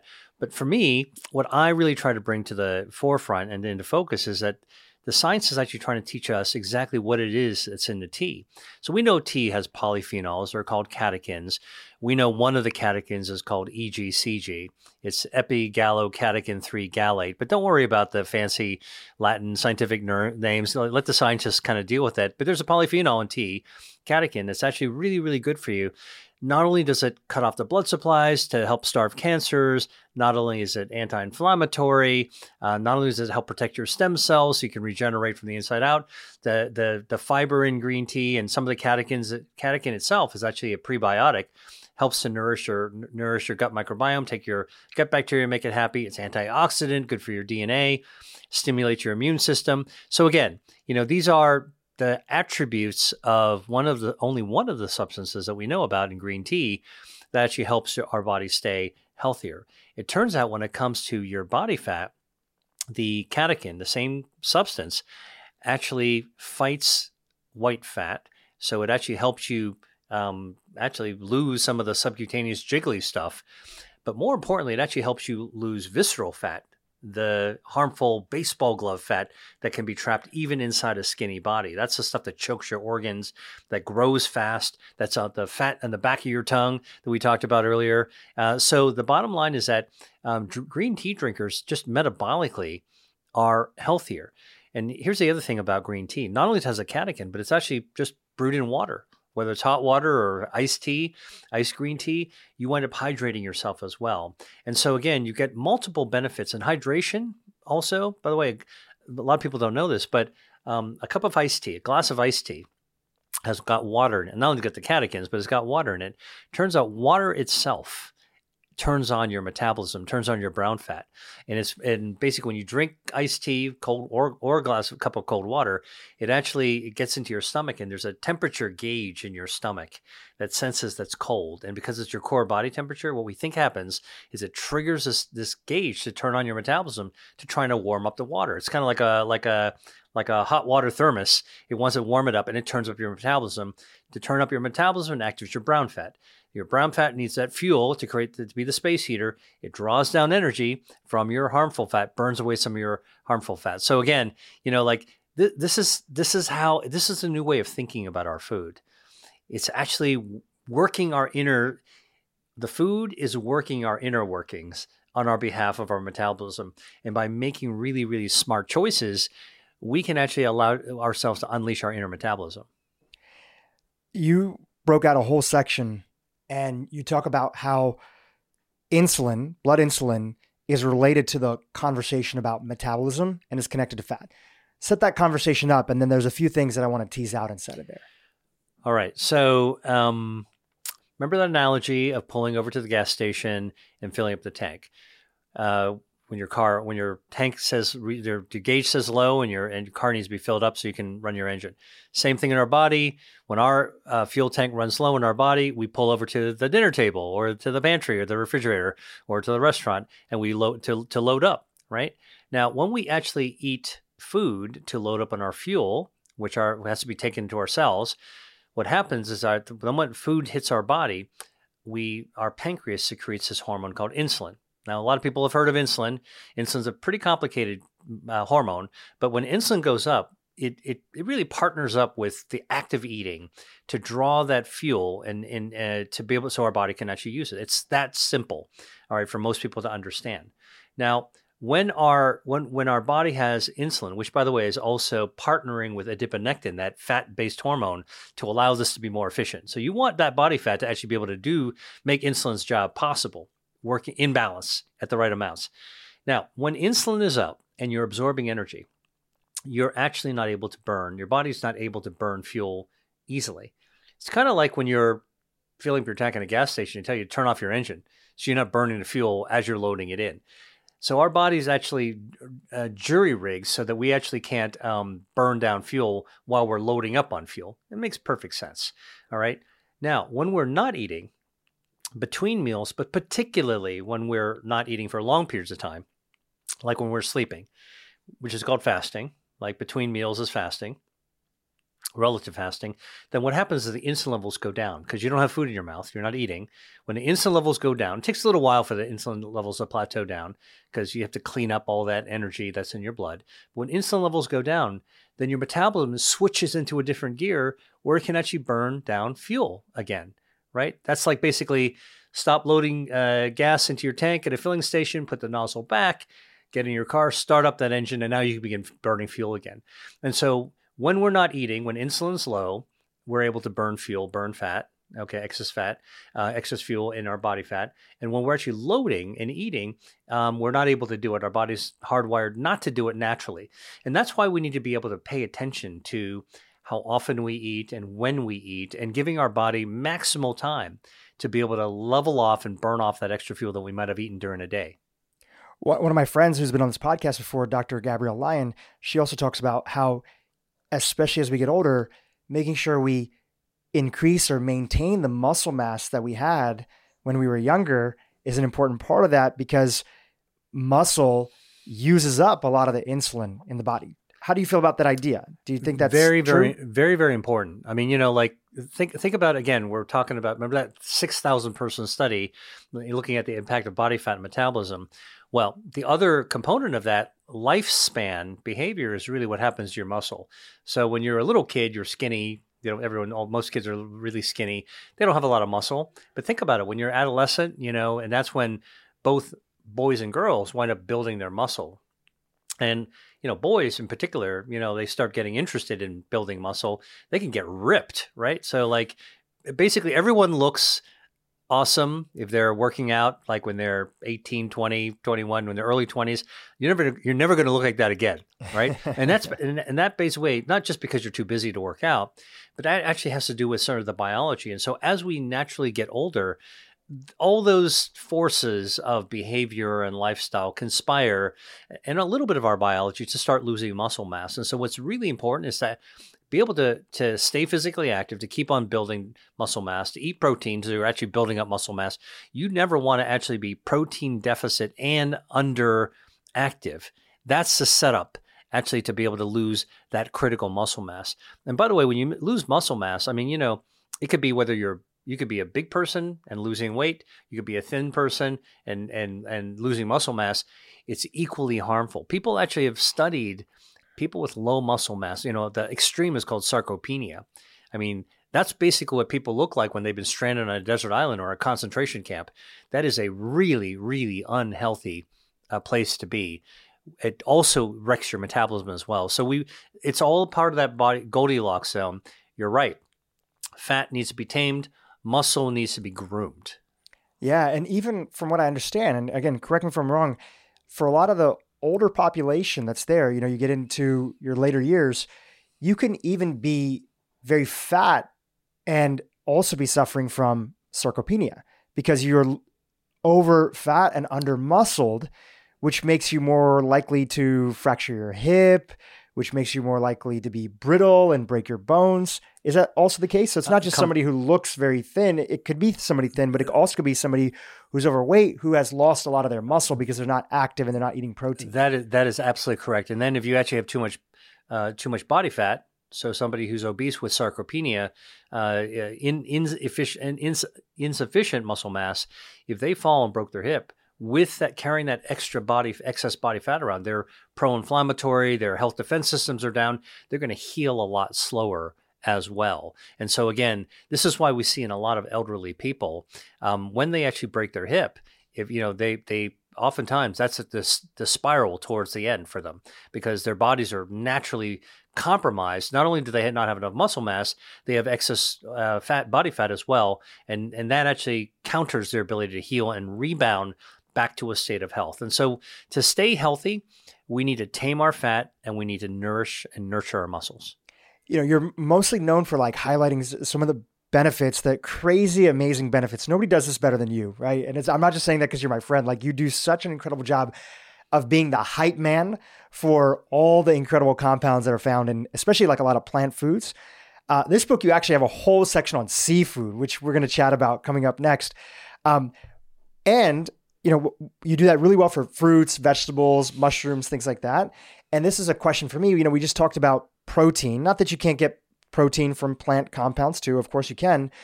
How do you feel about the prioritization of um, animal proteins inside of the diet? And then seafood can be a, a classification of that as well too. So just would love you to take that, you know, take that on. Yeah. Well, so you know, I, I sort of um, reflect back on my own lifestyle and also how I try to counsel people like patients who ask me, uh, how should I be, what should I not be eating, and should I be going vegetarian or vegan? And I really try to make that an individual conversation. I think that's super important. Um, everyone is different. Everyone comes from someplace, and this is something I write about a lot in my book, which is you know we all have points of origin in our relationship with food. We all come from some culture, family culture, uh, ethnic culture, religious cultures, where you know it's very natural for us to actually be living in a certain way. I think that the uh, you know many times in modern society we leap for these kind of extreme diets or extreme philosophies um, and I have no problem with you know the ethical nature of veganism. That's an ethical decision. That that happens to be also a generally healthy decision. But that's not you don't become a vegan because you're healthy. You want to be healthy. It's uh, like it's really the origin of it is really a, religious. I mean, a moral, uh, an, an ethical decision, a moral decision. And I'm all for that if that's what what's important to you. Some people actually, you know, really like to eat um, animal protein. And what I would counsel them is that if you eat animal protein, make good choices and make the right choices not only for yourself but also be conscious that there's a planetary implication for um, the protein animal protein you actually choose.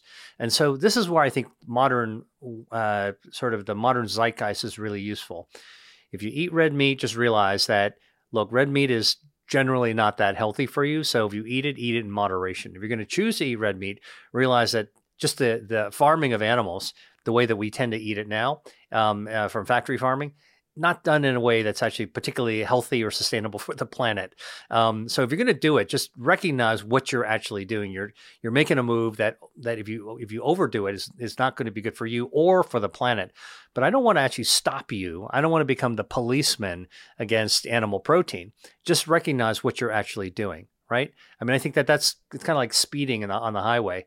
You know, you need to get someplace all right, you're going to go over 65 or whatever. Don't do it for a long time. It's not that good for you, and you might kill somebody uh, if you get into an accident. So I think that like my my approach is sort of like respect the people who want to um, uh, eat in a, in a pattern that's healthy. People that are not eating in that traditionally healthy pattern, just try to provide the framework so they can actually make better decisions. Seafood, you know, is another source of really useful protein. Um, uh, and, and actually, remarkably, all the epidemiological studies have shown that people who eat two to three servings of fish uh, uh a day for seafood naturally, um, they tend to actually live longer. They have longer, healthier lives as part of an overall balance, not not to at, not at the exclusion of plant based foods.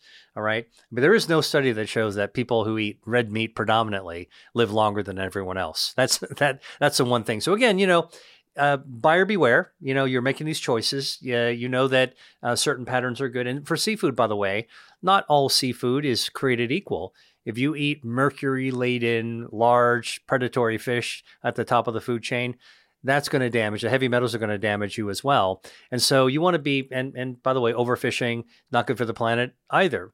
So I think that this idea uh, of, of eating mindfully more so than eating sort of according to a specific rigid practice is more useful.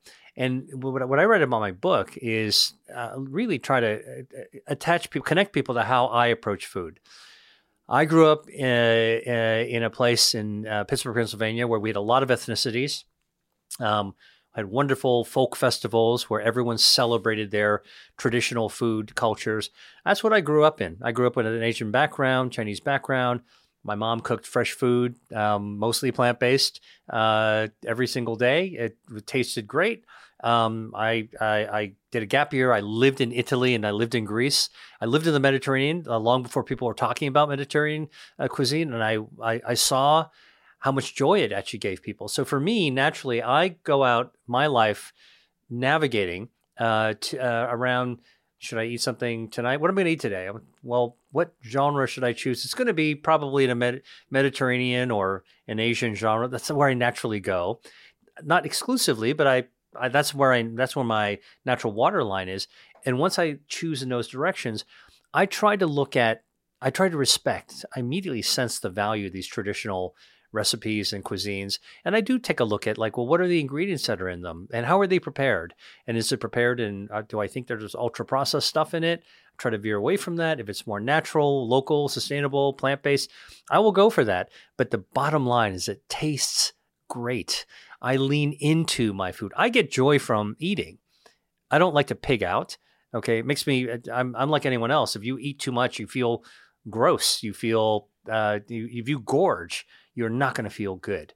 But you can actually sample from what I call the Mediterranean way of eating. It's a way of eating, it's not a diet, and really get a great joy out of life. And that to me is something I really want my book to communicate.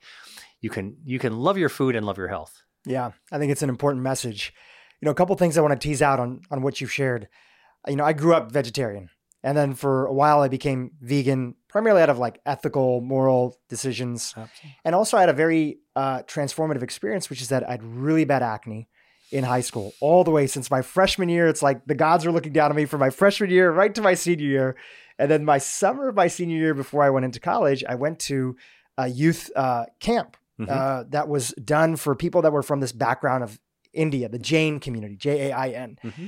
And the keynote speaker there was somebody who was trying to get everybody excited about getting off of dairy, which was a very tough thing to do because these kids are already all vegetarian, right? And now you're going to tell them that dairy is not something that they can have. And most of the kids are checked out. They're like, look, the only place that I literally can eat is Taco Bell when I go out. You're going to tell me that I have to like not get cheese anymore.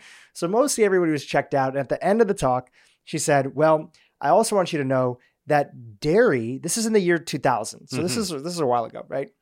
And um, I was just turning 18 at the time. She said dairy can be, uh, first time I'd heard somebody say, like, I don't know if she used the word inflammatory, inflammation. Dairy can sometimes cause some inflammation for the gut, and then you can get acne. And as soon as I heard acne, as somebody had been struggling for years, Your I said, okay, uh, my radar's up. I've tried the different gels, I've tried the different prescriptions, they dried out my skin, but ultimately the acne persisted. So I went on a journey and I took off dairy. Hmm. And within a month, a month and a half, my skin completely cleared up. Wow. Now, the type of dairy that I was having at the time was just commercial factory farm milk. Nobody taught me, I didn't learn until much later on about all the nuances that actually, you know, there's goat's milk and there's yogurt and there's this small batch dairy that can be made more ethically. And actually, dairy isn't inflammatory unless if you have a GI issue based on all the big studies that are out there. So, you know, that was my own journey, right? I went through an experience. I kind of bought hook, line, and sinker the the plant based message. And as I started to get more into the world of personalized nutrition, personalized well, medicine through the people that I met, I started to understand that you can piece together different things to still be healthy. And you always have all the diversity of plant foods that are out there. And I also realized I was probably under eating on protein. And so I got that back up as well. And when people just told me, like, how do you eat? I would just say, you know, I eat my own personal way, but I just try to make it clean. I'm off of ultra processed foods, right? I was plant, I don't even say I'm plant based now because the only thing is, is that even though I eat a ton of plant food, I don't want to give the misconception that it's easy for everybody to hit their protein goals without having animal protein. When I started tracking my protein, you really have to work hard if you're vegan and you're vegetarian, if you want to hit those protein goals for what's needed, at, you know, to be age appropriate and avoid sarcopenia and things like that. But I do respect completely the message that regardless of how you eat, there's some core principles that you want to make sure you never let go of. And that's really what this book is about, right? Don't let go of the diversity of foods, don't let go of the range, and sample from all these different traditions that are there. And then find that last 10% that people want to tweak. Great, let them tweak and people can debate about it all day. But there's plenty of sick people out there. So let's just get them at least on the fundamentals that we know work. Absolutely. And I think, you know, the other part of it to, to, to just connect to where you, the story you just told me, is that think about it so many of us are influenced uh, in our connections to food and our our dialogue that we have with food and connecting to health start when we're younger, right? I mean, like you know, whether whether it's a uh, teenage, high school years, or or in college, like people start to become more conscious. There is a consciousness of how food connects to our health that starts quite early. It's not something that you just like suddenly the lights go on when you're 30 or whatever uh, or older. And so I think that the uh, importance is to realize that our relationship with food, our consciousness of food begins long before we actually are uh, are maybe um, explicitly aware of it. And the more mindful we are, you know, one of the things that I talk about uh, in in the uh, last part of my book, for you know, how do you actually put this uh, plan into action so yeah, you can improve principles. your metabolism? I, I you know I, I recommend food journaling you know, you, you, bust out uh, uh, either a piece of paper and a pen if you're old school, or uh, you could uh, just use like I, have done. Just take take my phone, my iPhone, open up the notes, and I just record um, what I'm, what time I eat, and what I'm actually eating, and how much I actually eat. No biggie. You just it's a, scroll a couple of notes, and when you do that over the course of a day, over that course of a couple of days, over that course of a week, and you look back at it, it, uh, it really does give you a um, an objective view of what your relationship with food actually is like. We're we're we're interacting with our foods all the time, and I think as an adult, we we tend to lose connection. We tend to lose that concrete connection of like what are the things that motivate us towards eating. When we're kids, it may be whatever our mom served us, you know, or whatever sneaking out with our friends. You know, you talk about the Taco Bell. But but honestly, you know, I think that now we're adults, we can actually be more mindful of these choices.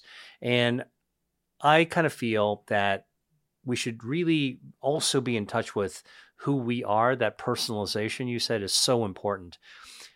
We each individually have our own preferences. I read about this in my first book as well. I call it food preferences.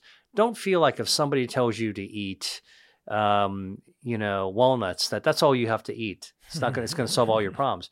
You know what? If you love walnuts, it's fine. But if you prefer a different nut or a different you know, um, look for that. Look for the thing that works for you. In every single one of my books, including this one, I put hundreds of foods down that are all supported by evidence. And I, and what I encourage people to do is bust out your sharpie or whatever it is that you actually do or highlighter. Circle the ones the foods that you love already because those are the ones that are going to work for you. That's telling. That's kind of a, a kind of um, self-reflection of what healthy foods do you already love? Start with those and you're already ahead of the game. You know, the I did a test uh, after I'd been vegan for about like six, seven years. And again, I'm not putting that down, and I respect everybody's choices. I have plenty of friends that are vegan. Everything eat any way they want to eat, but I'm just talking about my own personal journey, right? And I so appreciate the fact that in this book, there's a lot more of your personal journey, which is part of the reason that I'm setting up this question.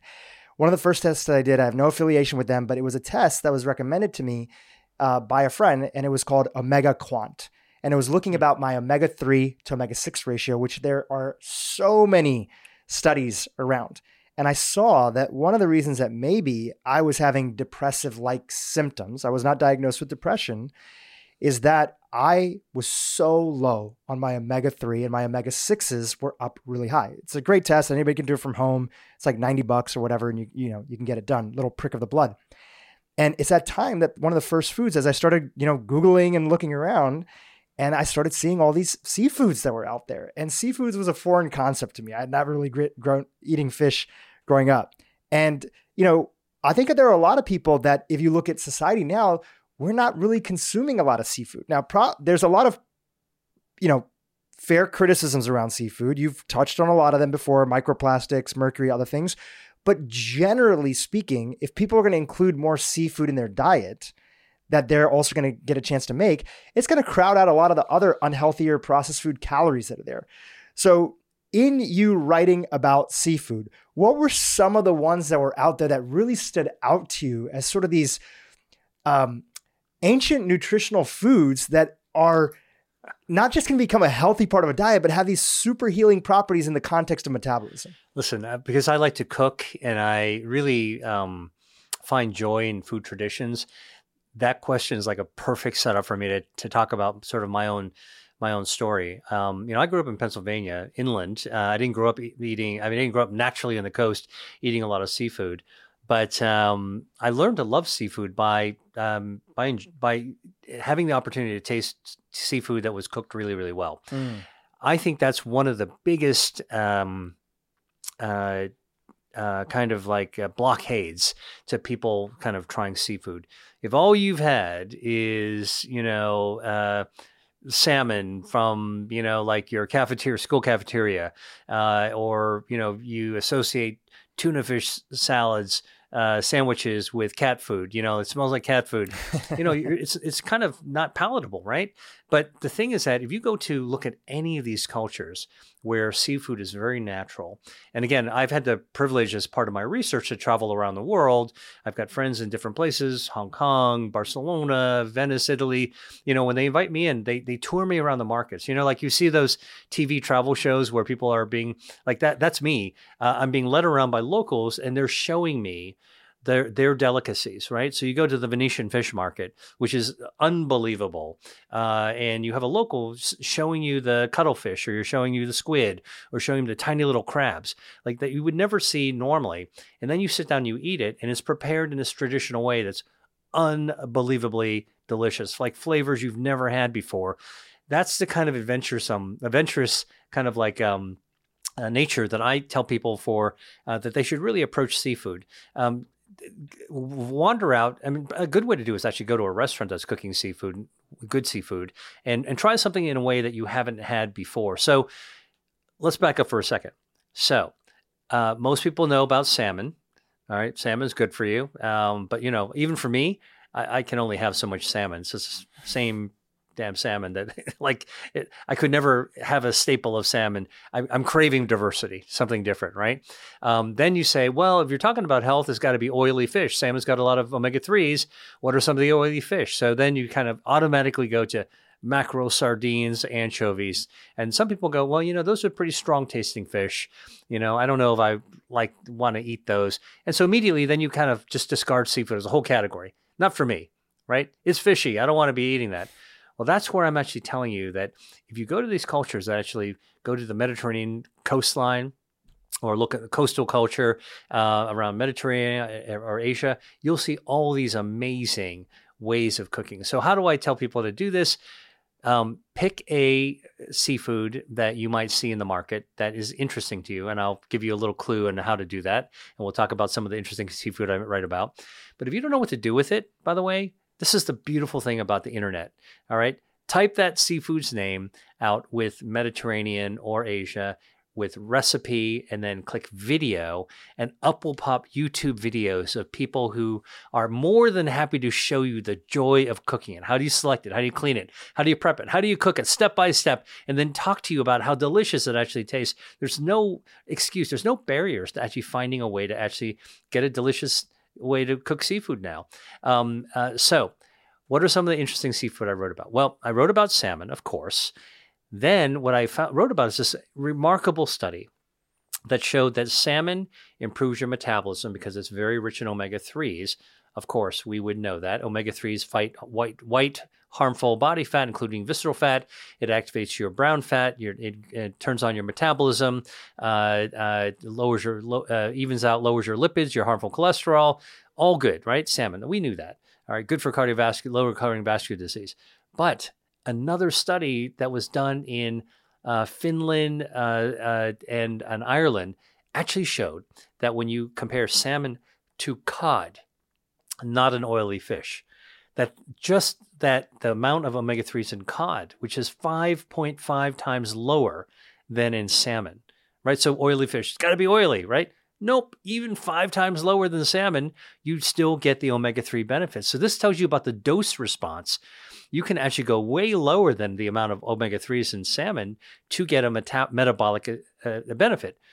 Weight loss, shrinking waist circumference, lipids lowering. This to me was like a groundbreaking discovery that you can actually eat much lower levels of omega 3 and still get the, the metabolic benefits. All right. Now, what I've done in the book, and I've, I've, and again, I've done all the heavy lifting, all the math for people. I've converted the amount of omega threes that you find in in cod, all right, and I've converted it across all kinds of seafood that you would find in the grocery store if you walk by the seafood section. So you got the mussels, you got the clams, you got the king crab, you've got the lobsters, you've got the and those are those are shellfish, maybe some squid, but also you know the the hake, uh, the the um, uh, the bass, the sea bass. I converted it all. All right, so and, I, and by converting it, I can tell you exactly how much you need to eat, how many pieces you need to eat in order to actually get the same benefit as the omega three you get in um, uh, in uh, in in cod. All right, which works. Now, obviously, if you get a, if you get an oily fish like mackerel, I can tell you uh, it's it's very little that you actually need to eat. So that's the other thing about dose. So to get the same amount of metabolically active weight body fat fighting weight loss uh, for cod, all you need to eat is one forkful of mackerel. Gives you enough omega 3. It's packed with omega 3s.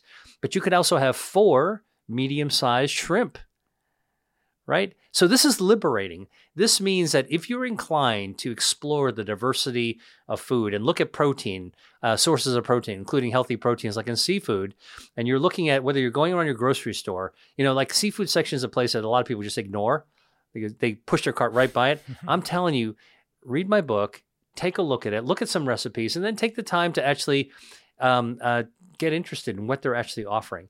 If you happen to be living in a place like Los Angeles or Tokyo or Maine or any coastal city, San Francisco, Boston, take the time to go to a seafood section and, and, and a, a seafood monger and see where all the different kinds of things they can sell. It is true. It, you know, when you buy seafood, you want to cook it that day, so it requires a little bit extra effort. But man, it tastes so great that once you kind of get over that hump of preparation and you feel confident in making it, it's really worth it. Mm, that's well said. And there's plenty of services that will ship to you frozen. Right. And that's still great too, because often that can be just as fresh, if not fresher, because they're freezing it at the factory. Again, as long as you get from a good place and location and everything. And, and I'm not pushing uh, this brand, but I can tell you, I just did a. Uh, I just did a video interview with uh, the founder of a uh, sustainable seafood group. It's called Sea to Table, and, uh, and, and again, I, I don't receive any money from them. But the thing that's amazing that that they were telling me is that not only do they try, they have traceable seafood. They specifically look for sustainable fishing practices. It's all frozen, but it's frozen on the boat. So the so mm. it, it, hmm. locks in all the omega threes and all the proteins fresh right then and there, and then they ship them very nicely to your home. So in fact, it's even fresher than the fish that has to go back to shore before it's packed on ice, then flown on an airplane someplace. And, and like it really changed changed my mind about the idea of frozen seafood. So if you're in the middle of the country, uh, uh, last summer I was on an RV. I took up an RV trip just to see the United States. And I went right into the middle of the country. You know, I was like in Nebraska and South Dakota, you know, as far away from the ocean you could make it. I went to, you know, the basic grocery stores and I wanted to take a look at like how do I find healthy food in the middle of the country? All right. You know, like of course there's produce there, but I went to the frozen section and I opened up the freezer section and I found there was a bounty of seafood flash frozen at sea that you can actually buy. So you can get healthy seafood even if you live far away from the ocean. Yeah, and I think that's such an important thing because there's again so much well-intentioned food phobia and some of that is associated with topics that are just very controversial and there's a lot of nuances in there like seafood and overfishing and at the same time too the part that i feel like it's a little bit politically incorrect but it's the truth you every category you go to you're going to find somebody who's going to demonize that thing and if you let those information sources, even in the wellness community, run wild, then you're going to let be left with nothing that you can get a chance to eat. And confusion. You'll and confusion. And the thing is that I feel like seafood, especially because the research is one of those areas, but I actually feel it's going to be coming to the other protein categories too, because we're learning so much more about what actually drives atherosclerosis. And there's great cardiologists that are out there. There's one that's coming on here that's going to go through my blood panel, you know, that's going to go through all the latest uh, scans that are out there that are way better than CT scans. There's a scan, again, no affiliation with them. It's called a Cleerly scan that looks at soft plaque buildup, hmm. right? CT scans, which look for hard plaque buildup. And the whole idea is that, okay, great, we don't want to have so much high concentration of saturated fat in our diet or a high level of ApoB. Why? Because then that's going to lead to, you know, potentially uh, plaque buildup and also associated with inflammation. Well, that's a much more detailed story than what people are talking about. Right. And so there's a lot of nuances and it's very specific to each person. And we're getting better and better testing. So he's going to walk my audience through my Cleerly scan. How much soft plaque buildup do I have? Where is my LDL number, which has always been high, even though I eat a diet that's very healthy and things like that. I've always had high LDL. And so, where is it a problem? Where is it not a problem? And how can people start to think a little bit more nuanced for these categories that become so polarizing and demonizing that we may not have the full story out yet on these topics? Well, I mean, I think that you make such a good point, which is that in the wellness community, and you know maybe this is just part of the the nature of the of our community. You've got uh, authoritative voices that are um, passionate, I think, good intention, but by practice they wind up either creating heroes or demons. By the way, it's it's always easier to get attention when you demonize something, all right? And and but and then if you make a hero, you want to sort of like sell it as the hero. But the reality is that and what I try to bring back in my book is really that uh, old traditions that have been time tested, and I'm not talking about like 50 years, I'm talking about like 5,000 years, you know, go way, way, way back. These traditions, uh, particularly food traditions, uh, really align uh, healthy food practices, you know, with sustainable food, uh, ing- with sustainable ingredients prepared in ways that tend to be healthier and uh, and and give you that diversity uh, as well as the pleasure uh, of food. And so I talk about you know back to Mediterranean because that's how, how I eat. And and people are like, oh well, where did you come up with that? And, and I explain it, you know, based on my own history and my own background.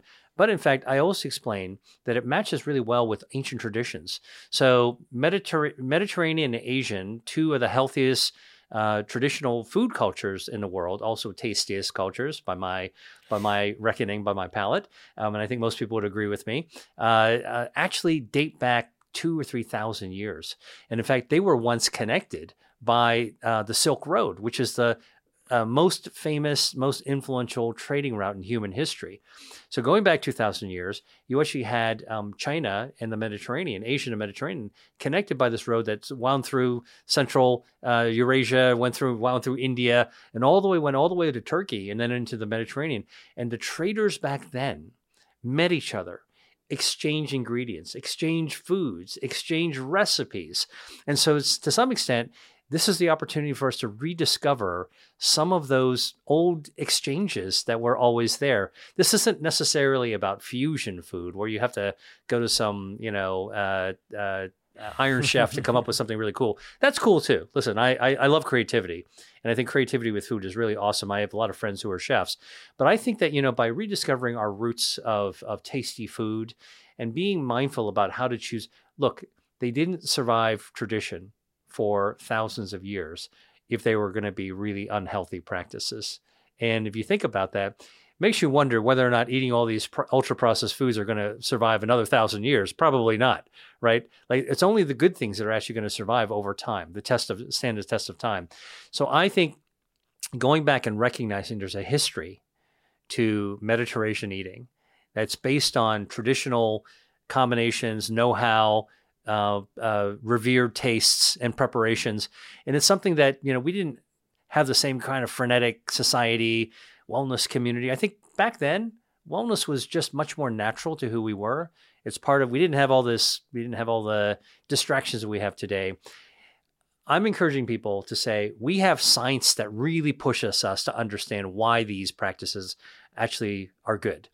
We can use our individual tastes and preferences to rediscover which of those foods and ingredients actually fit our own bodies, our own preferences, our own psyches the best, and really lean into them. So, this idea of getting away from food fear, fat fear, you know, like to really try to get back into balance, that's really what my new book is all about. One of the coolest sections of the book is where you walk us through sort of a day in the life of this Mediterranean approach.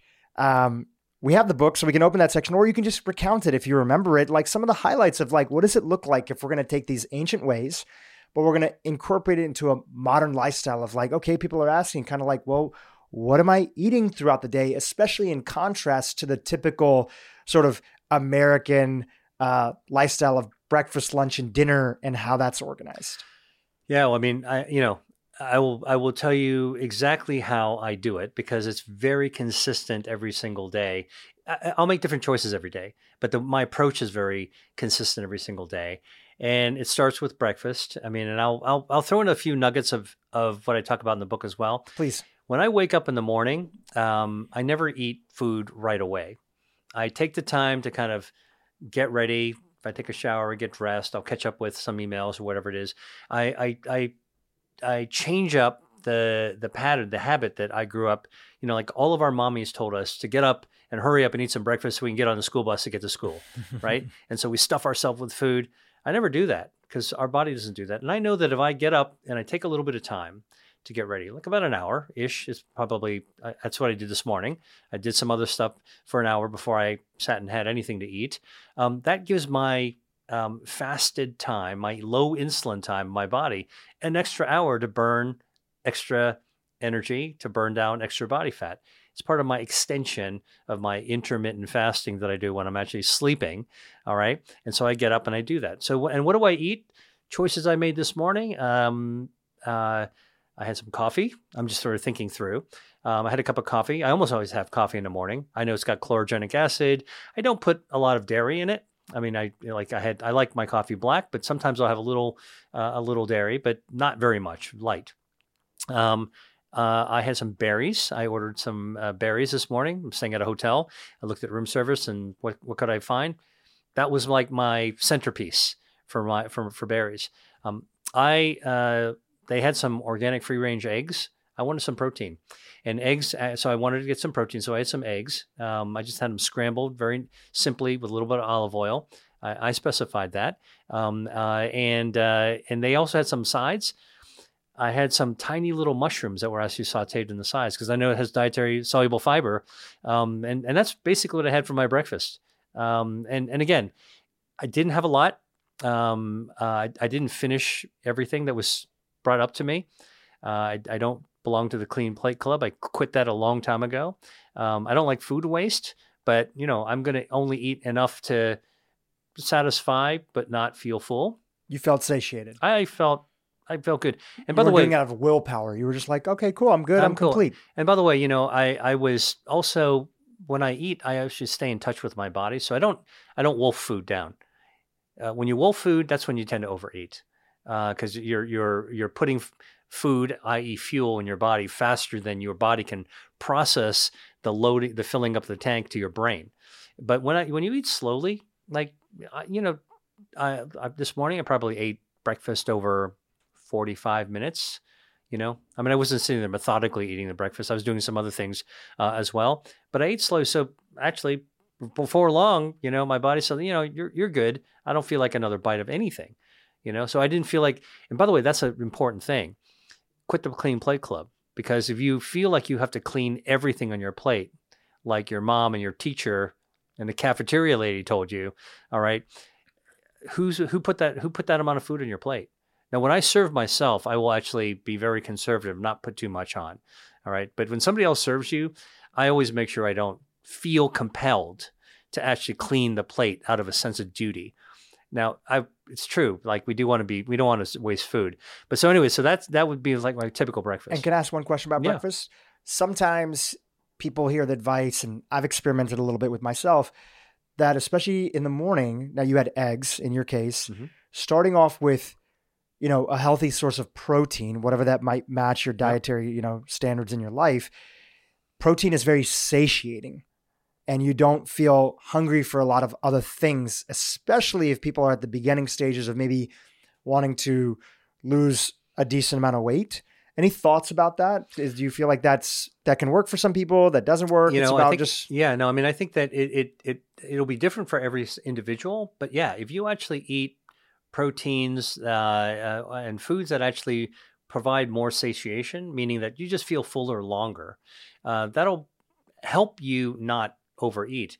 But the but the one caveat to that that is Please. that if, then if you wait too long and then you get really really hungry, and then you are tempted to overeat again, Mhm. you know, so just delaying the time to eat actually doesn't that doesn't prevent you from overeating. yeah, got it. So I think that what you want to do is to stay in tune with uh with your body. I mean, like a good example of um something people might not think about, you know, like the traditional English breakfast. It's meat heavy, blah blah blah, you know, maybe not so good for you, but it's got a tomato. Tomato is actually good for you. Uh, it's got lycopene in it, and sometimes it's got beans. And depending on how the beans are actually cooked, beans are a good source of protein. It's also a good source of dietary fiber, and it's actually sa- satiating. And I write about beans in my book, where actually, if you eat beans on a regular basis, you can actually shrink your waist circumference um, as well. And so, again, there's metabolic activation depending on what you eat, as long as you don't eat too much. Yeah, which goes back to the whole thing. If you are generally eating food, I, I don't know anybody personally who's eating a primary whole foods diet. And, you know, which usually requires you to make food, unless if you're very well off and you have a chef making food for you. For the vast majority, including myself, is going to be you're making food that you struggle with if you've been you're on that it's just a lot harder to overeat. Not that you can. You, you definitely can. You can overeat on any kind of approach. But it's really the ultra processed foods. And then even in the wellness category you have not all processed foods are bad right? Almond milk is processed. This is you know olives are processed. So it's not all processed foods are bad. But where i see it challenging for even people in the wellness community who sometimes write to me or or, or you know i see them writing on social media and i'm reading comments is people who are eating a lot of processed forms of like quote unquote healthy foods like healthy Oreos. Oreos at the end of the day, they're still Oreos, and I guess you could still call those processed foods. Or you're eating a lot of chips in your diet, or you know, yeah, sure, it's cassava, but you're having all these concentrated calories that would be a lot harder for you to have that much cassava if you were just eating it plain. Yeah, well, here's here's a great example. I mean, 100. percent But here, and here's an example. Please. uh, when you do ultra processed foods like chips, you can take wholesome, good ingredients, convert them into a form that doesn't exist in nature, uh, and then reshape them and fry them or whatever it is. You've taken something that might be actually originally healthy and you've turned it into something that's not so healthy. Think about like purple corn chips, right? Uh, or or uh, frankly even corn corn chips. You can actually take uh, uh, uh, something that in, inherently has some nutritional value uh, that's good for you, and you can just convert it into something from healthy into something that's not so healthy. Um, but you can also take healthy and minimally process it and turn Right. it into something that is less healthy than the original form. This is back to the whole um, conversation about whole foods. So here's an example I read about in my book. Um, orange juice is uh, good. Uh, people criti- critique it for having a lot of added sugar or had a lot of sugar, very sweet. Um, and that's actually true. Um, but that doesn't mean you should avoid oranges because it turns out that oranges, like citrus, has a ton of dietary fiber. Think about peeling a, a mandarin or whatever. It's a ton of dietary fiber in there. It's got vitamin C, it's got hesperidin and naringenin, all kinds of good, actually metabolize, metabolize, metabolism activating bioactives. Um, uh, but and you would eat those, and that's what you call nutrient dense if you have an orange, for example. Now, orange juice, which in moderation, uh, and if you have the pulp and everything, and you make it yourself, can also be quite good. You're not going to be having all the same pulp. You're not going to be having all the bits because you leave a lot behind when you're squeezing the orange. But think about it a tall glass of orange juice takes eight oranges on average to actually make. All right, that's eight oranges. And you can gulp that down. You can swig down a big tall glass of orange juice in seconds. But you would never eat eight, sit down and eat eight oranges, probably. Right. And that's the point. The whole food versus even minimally processing, like like turning into a juice, can make all the difference between having that much extra fructose sugar, natural sugars, and uh, even though it's nutrient dense. Now you've actually swigged it down long before that you know that you would have even noticed that you actually pounded so much sugar into your body. Well, I interrupted you and you were taking us through your day. So you talked about, you know, coffee, some berries, a little bit of protein with the eggs, not always belonging to the clean plate club, you know, you know, watching your portions in there, not feeling like you have to eat the whole thing. So take us from yeah. there. And I want to say one more thing about breakfast because sometimes I will skip breakfast. Yeah. Sometimes I'll skip breakfast because I'm busy. Sometimes I'll skip breakfast because I don't feel like eating breakfast. And so I think this idea of breakfast being the most important meal of the day actually most people don't know this that was a marketing message. Some agency came up with that you know from cereal from the cereal companies like i think in the 1960s or 70s so that's a complete myth. Uh, uh, and you know if you skip breakfast all you're doing is you're giving your body a little bit more chance to metabolize extra fuel in your body. So sometimes when i do that i, I won't feel like i've got to go snack on something crappy right? I mean that's the other thing. If you skip breakfast now you're going to reach for some crappy snacks in the morning. Don't do it. So for me I will then look for lunch, and I tend to eat lunch a light lunch. I try not to eat a heavy lunch. Um, I, you know, the the the the idea of eating a salad for lunch, I will sometimes do that. Sometimes I'll have a, a, a bowl of soup. Sometimes I'll have a stew. Um, you know, have a little little bowl of stew. Something something that's not too heavy, a small amount uh, for for lunch. Uh, I do I like to build my meals around um, vegetables whenever I can, uh, and and if it's cooked, I even like it better because I think it's tastier. You know, so I, if I saw uh, something like uh, bok choy or or sautéed spinach, I'll gravitate towards that. And I tend to look if I'm at a restaurant, I'm looking at a menu for lunch. You know, I'm, I'm out traveling or working. Uh, I'll actually look for something on the ve- vegetable side to actually order as kind of like my quote main. And I try not to order too much other than that. I'll, uh, or maybe I'll get two little appetizers. Um, something that's tasty. I, I, look for tasty things. I should say that's that's the most important thing. I look for the ingredients that I recognize. A beet salad with some uh, pecans or something like that. Hey, you know what? That sounds pretty good. Uh, a little bit of um, vinegar, a little little dressing with Banyuls vinegar, apple cider vinegar. Oh, that looks pretty good too. I will I will recognize these things from the work that I've done, and I'll uh, and that's what I really try to encourage people to do is start to recognize the ingredients that are actually good for you and tasty at the same time. And I'll go for that. So I'll eat kind of a lighter lunch. The one thing that I, if I skip breakfast, I'll I want to make sure that I actually don't eat overeat at lunch. And so I will almost deliberately make sure that I'm eating kind of a lighter lunch I don't want to feel loaded over overloaded after lunch. I'm like, my I'm brain dead. Feel sluggish, sluggish, yeah, yeah. Uh, so that, that's the key is not to overeat. Um, and again, if I'm kind of navigating along the Mediterranean um, kind of genre, you know, I probably won't. I probably will not order a big heavy pasta for lunch. You know, but I might order again, kind of like a couple of appetizery kind of things, um, or I'll make a salad. You know, another thing that's sometimes good for lunch, I'll sometimes look at leftovers from whatever I made for dinner. Yeah. Right. And I'll take a small amount of that. And because I, if I try to cook some health, healthy, tasty food, I'll, I'll have a, I'll, it'll be, it'll be another treat for me uh, that I'll look forward to eating the next day. So then moving on to dinner, you know, I always build my dinners based on what the vegetable actually is. So, you know, some people look for their protein. What's my, am I going to have chicken or I'm going to have whatever it is? And they kind of build, and vegetables or condiments on the side. Even when I'm designing my own meal, I will try to say, what's fresh or local or I can get my hands on or on the menu that I want to make kind of a centerpiece. And I'll look at how it's prepared and what are all the ingredients, other ingredients I want to add to it or make it. And then I'll add things around that. And that's how I, you know, again, I think you correctly pointed out there's so much made we're all we're being hit over the head with the with the slogan of plant-based food, plant-based eating. But to me, I know that I'll be able to get really good dietary fiber and polyphenols if I actually choose that. Got to be tasty. I don't want to eat it if it's not that tasty. And then I'll, then I'll start to build my meal around it. Same deal if I'm actually uh, uh, uh, cooking or whether I'm uh, uh, eating out, dining out uh, at a restaurant. And I'm invited to somebody's house, same deal. Like if I, I, will take a look at what's what's what's on the dinner table, and I will always go for kind of like the veggie the veggie stuff first. That's the first thing I put on my plate, not too much. And then I'm looking at my through the Mediterranean lens.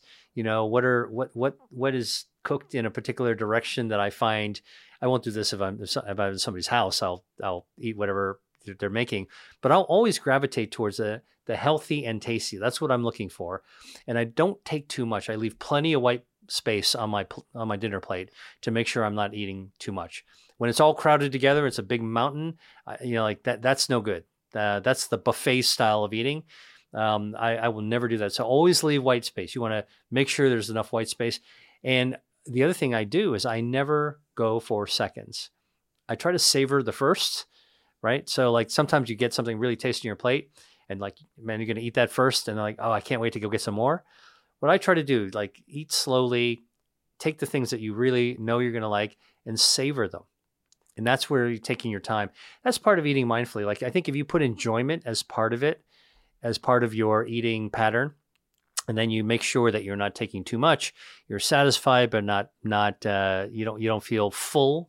Uh, that allows you to leave the dinner party before it's over kind of thing meaning that you know you're not overeating that or hara hachi bun the you know uh, eat about 80% when you're full and then like leave those are some of the basic principles of how i how i do it. And again through the lens i i naturally gravitate to say is there something asian? Is there mediterranean? Or whatever's prepared for me or what's in front of me i'll try to cherry pick the things that i know that are healthy and i don't eat too much. I love it. It's great. Um while we're in the latter part of the interview, I want to talk about these principles. You kind of tease them out a little bit. And these principles really go into the idea of what does it look like to eat to beat your diet? Because it's so much more than just the individual foods that you choose. There's a whole sort of lifestyle in a way. And when we start to, you know, we see these longest living societies, the blue zones, the Asian communities, the Mediterranean communities, which you rightfully highlight that as they've adopted more of the Western diet, even if they're eating their traditional foods, but they're more processed, they're not groups and societies that are as healthy as they once were. Um, but even those groups that are the long living ones, it's not just the individual food. It's kind of like the food is part of their lifestyle as a whole. Uh, alcohol is a perfect example of one. You know, you often hear that the blue zones, all except for Loma Linda, they all have a little tiny amount of alcohol on a regular basis. Now, can we infer that alcohol is good? Or is that that population can handle it because the rest of their lifestyle is organized? We don't know yet, right? Or unless if you know. Well, I mean, I'll tell you, I, I have a, I have something to say about alcohol uh, because I get asked this all the time. Dr. Li, red wine is good for you, right? Well, now, now I just read that red wines, that the wine, all wine's bad for you. All, and what I basically say when it comes to alcohol, because it's it's it's a it's a it's a triggering and somewhat controversial uh, point it is true that many epidemiological studies have shown that you know drinking a glass or two, very moderate, red wine is associated with some beneficial out- health outcomes, lower risk of some diseases. But I will tell you that in no study, no research is alcohol, ethanol, okay, the stuff that's underlying, you know, your whiskey, your beer, uh, uh, your your wine, it's the alcohol is not actually good for you. Alcohol is a toxin. Actually, it's a it, it's a um, and and so a little bit though, as you say, if you're mostly healthy and your health defenses and your metabolism is very resilient, human body's amazing. There's no such thing as a superfood. It's a super body. Um, and even if we we slug down a, a glass of wine or, or, sip a glass of wine or have a drink or two, um, our body will bounce back. It's only, again, continuous abuse of that system that lets you break down our engine. But alcohol is something very specific. And here's how I explain it. As long as humans have been growing grain, they've been fermenting it and creating alcohol. Alcohol is part of human tradition. We celebrate main events of our life with it, you know, births, deaths, you know, holidays. It's all part of, it's all, alcohol is part of human society. I don't think we should demonize alcohol. I think that you know it, we should just recognize as part of it's part of the traditions of human human tradition, but we should know that uh, in no case is the ethanol actually good for you. It's just something that we we do. All right, um, but that you know, and that's why we should actually think about it as a tradition rather than as a health food. Yeah. Uh, and I think that allows us to actually um, accommodate it uh, in moderation uh, in ways that are actually going to be uh, allowable if that's your preference to celebrate, you know, uh, a wedding with a glass of champagne. Like, there's no shame to it. That's a human tradition. We're all human. Uh, embrace that part of who we are. And that's, I think, the thing that I, I try to, that's my contribution in the health and wellness community. I try to use science, but I also try to be reasonable and I try to recognize who we are as humans. The nuance, right? That's where everything is heading towards. We're not all answer for everybody. We're going to sweep it under the table. You know, everybody's got to do the same thing. And generally speaking, if you have all these other components, whether it's alcohol or diet soda that's occasional here and there, it's not going to make a difference. You'll bounce you, back, right? You're going to bounce back. There's plenty of other crazier things that people do in life. So this goes back to the 10 principles that you talk about in the book and that you close off the book with. And I'm just going to pick a few. We're not going to run through them all. You know, pick up the copy, pick up a copy of the book, link in the show notes. You can go through them. I'm going to pick a couple of these that, you know, we can talk about here. Um, the first one that I want to do is I want to pick something called drink the Trinity. So what is, what is that? What does that mean, and what is the Trinity? Well, in my book, in the part about food, I take people on. I take my reader on a tour through the grocery store, including to the beverage section. And th- literally, the way I do this is actually I invite you to jump into my shopping cart like you would have when you were a kid in your mom's shopping cart, get pushed through, and I kind of narrate all the things through it. So the beverage section of the grocery store is a pretty confusing section because it's in the middle aisles and there are endless sea of juices and sodas and bottled waters that are there. And so I try to bring a little bit of clarity to, you know, what are the three beverages that are um, unquestionably healthy for you. There's no real controversy of them. All right. Because other drinks like juices and sodas, lots of controversy, lots of data. But the three things I call the holy trinity of beverages um, are water. Okay. Water actually uh, is critical for hydration, critical to maintain our health defenses, critical for our metabolism. You need water in the system. Okay. Uh, and drinking water is something that is very natural and, and important to us. Uh, uh, and when, again, when you drink cool water, you activate these uh, temperature gauges in our stomach that are triggering our metabolism to kind of warm up uh, the water in our stomach so we don't cool our core body temperature. So there's even metabolic benefits uh, to drinking water. Water is also by satiating. So when you actually drink water with a meal, you're naturally stretching out your stomach a little bit. And rather than actually having food in there, that water stretch actually basically slows down your appetite, slows down your hunger as well, eh, which also helps to contribute to preventing you from overeating as well. So water is really good for you. There's no, you know, like it's a, it's a human right to drink water. you know, we we have to drink water. It's really great. Footnote to that, and this is actually something that I think really deserves um, careful uh, research, more careful research. Is you know, bottled water, which is so commonly consumed, probably will have microplastics in it. Almost certainly does. And you know, even though the research doesn't hasn't clearly nailed what the harm of microplastics are, I would say it's probably not so good for you. We can find it like attached to a red blood cell circulating in our blood. That's that freaks me out actually to think about that. So if you can drink water, if you can if you can drink water from a source other than bottled water, it's probably preferable. Yeah, but get a filter at home. Get a filter at home. I, yeah. There's a great quote that a friend said years ago. Uh, an acquaintance said years ago. He said, either you get a filter or you become the filter. That's actually really true, and our kidney's going to be the filter, and our bloodstream is going to become the filter. Yeah, you don't you don't want to be uh, you don't all that accumulating these microplastics. Um, but the water is really really a good beverage. Second is tea. We talked a little bit about green tea um, as being beneficial to you, um, and you know tea is the second most popular beverage in the world after drinking water. Uh, so we're talking about something that a lot of people have a lot of experience with but I but what I point out in my book is not just green tea; it's different kinds of green tea. Matcha tea is actually good for you. Oolong tea, which is slightly fermented green tea, also has metabolic benefits, also has polyphenols. And then for green tea, if you have matcha, you know, which you find in a ceremonial tea, you find in a Japanese restaurant, it's bright green tea. It, it's kind of opaque because it's actually made with powder and it's the entire tea leaf that's powdered. A lot of people don't realize this, but matcha is super packed with polyphenols. You know why? Matcha is grown in a very particular way.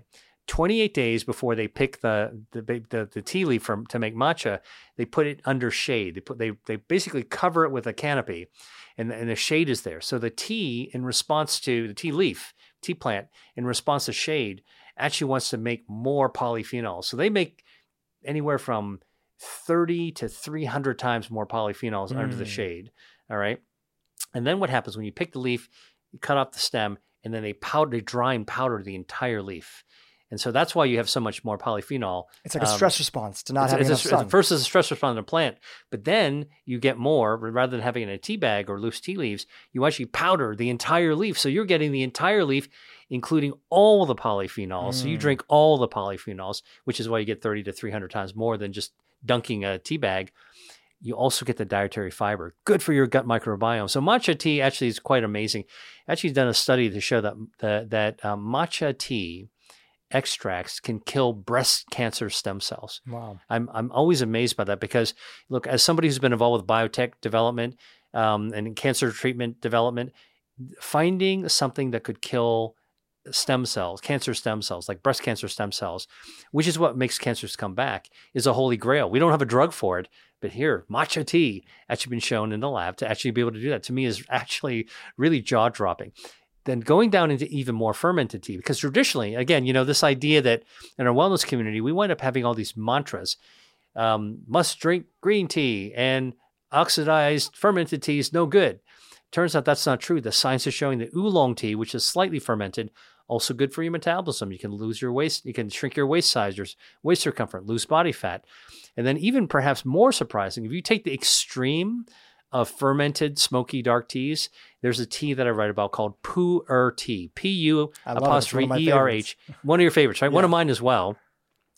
Uh, this is comes from a village of Pu'er that um, back thousands of years actually traded tea on the Silk Road. So they smoked the tea, they fermented it so it actually survived the tea journey. And it turns out research had been done to show that Pu'er tea lights up your brown fat, burns up, you know, triggers your fat excess fat burning by burning the cells, um, decreases your stem cells from making more fat, uh, and fi- whites, uh, fats, visceral fat as well. Quite remarkable that this fermented tea, that supposedly, you know, fermented, it's not can't be good, doesn't have any of the polyphenols left. Wrong.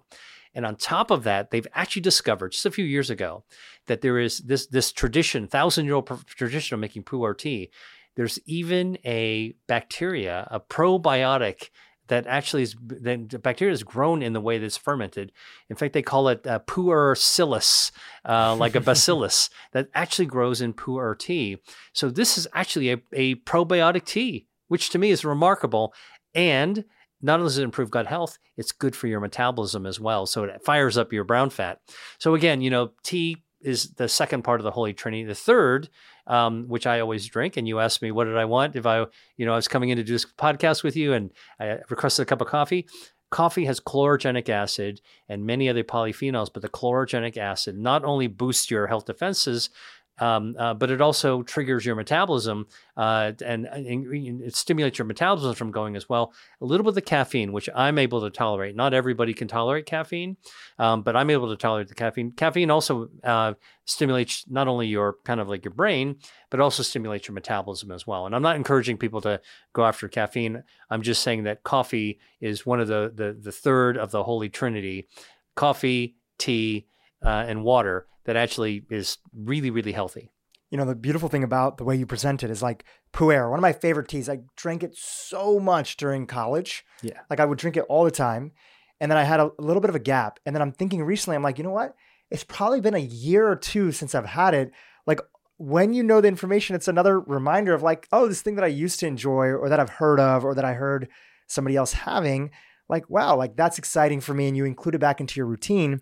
And all this culminates together and it really goes into this last principle that you talk about in the 10 principles which is live to eat right the joy of searching out, being a food hunter, forager in our modern world, and really leaning into the idea of not being fear based around food, but actually, you know, I'll let you set it up. You know, sometimes we hear this phrase like people say, Oh, do you eat to live or do you live to eat? And almost like live to eat has a demeaning tone that people give it in that capacity. Talk about how you're representing it to the audience. Yeah, well, in my book, one of the things that I really try to, and I hope the readers get this, convey is that we don't need to fear our food.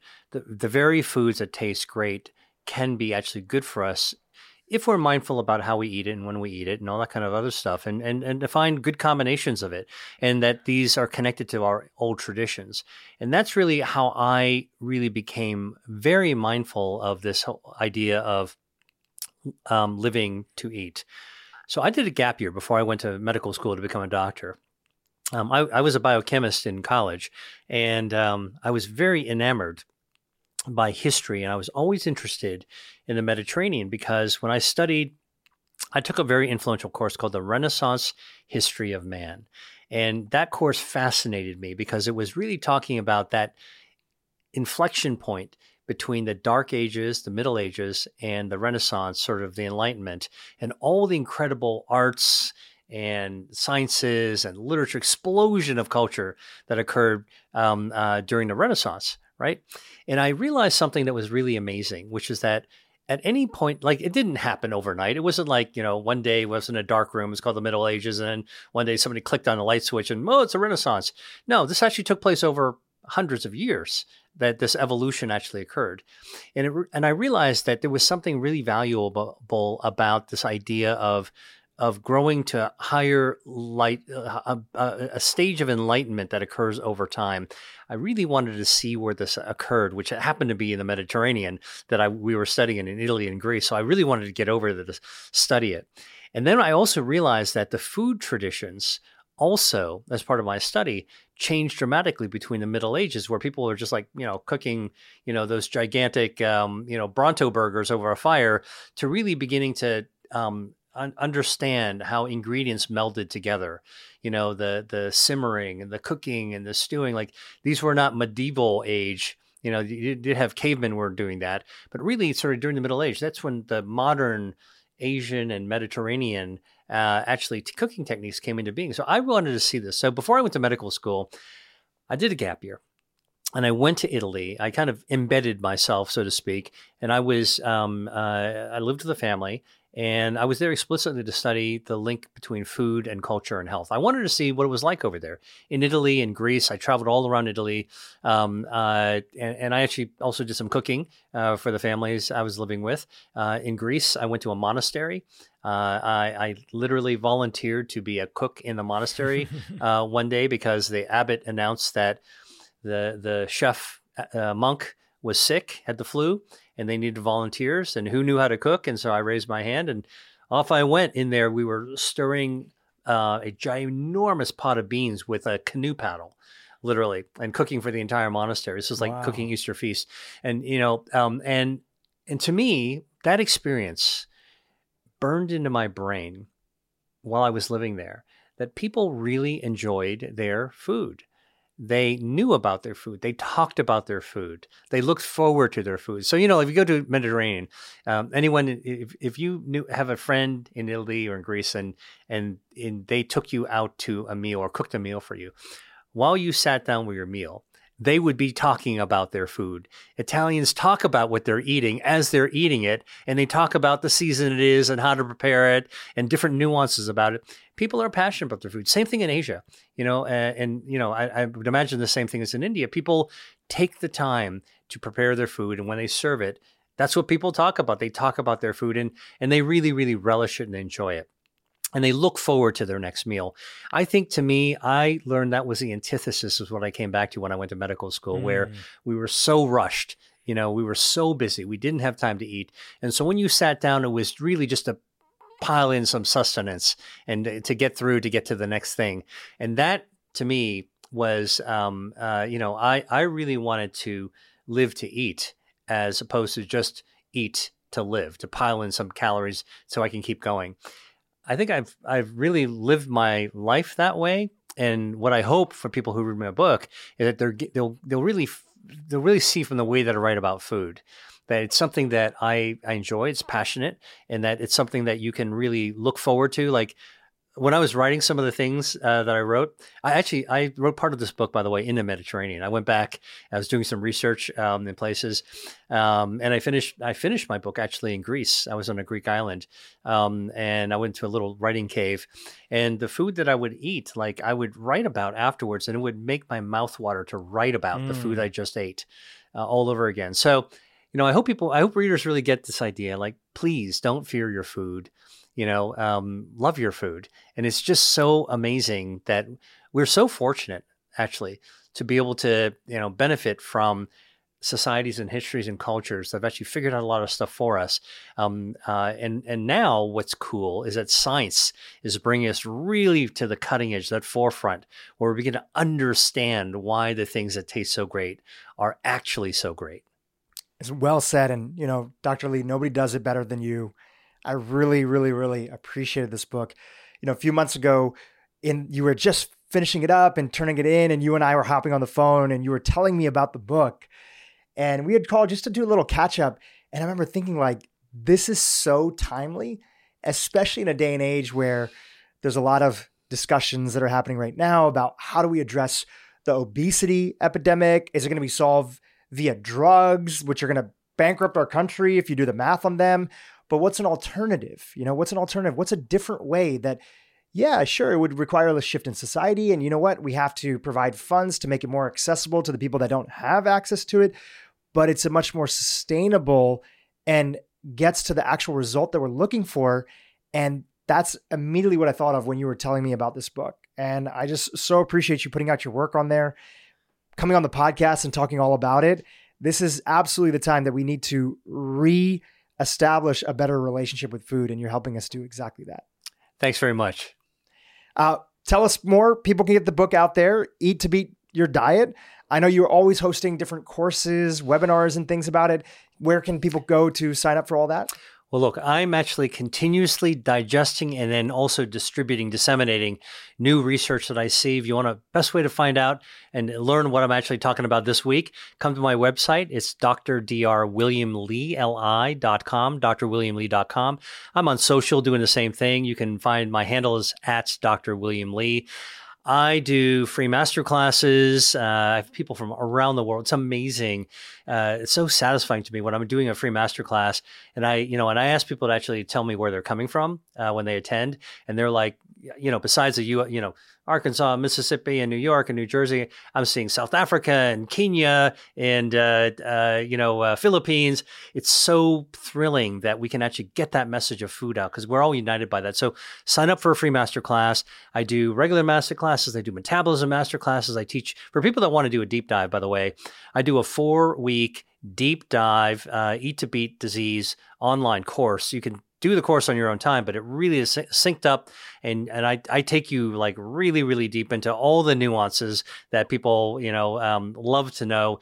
Uh, more foods, more techniques, more shopping, more recipes. It's all there. And then something that's been really, really fun for me as I've gotten into metabolism, as paired up with this book, I do a metabolism mini course mm. and I pair it up with a quick start guide, lots of recipes, lots of shopping guides.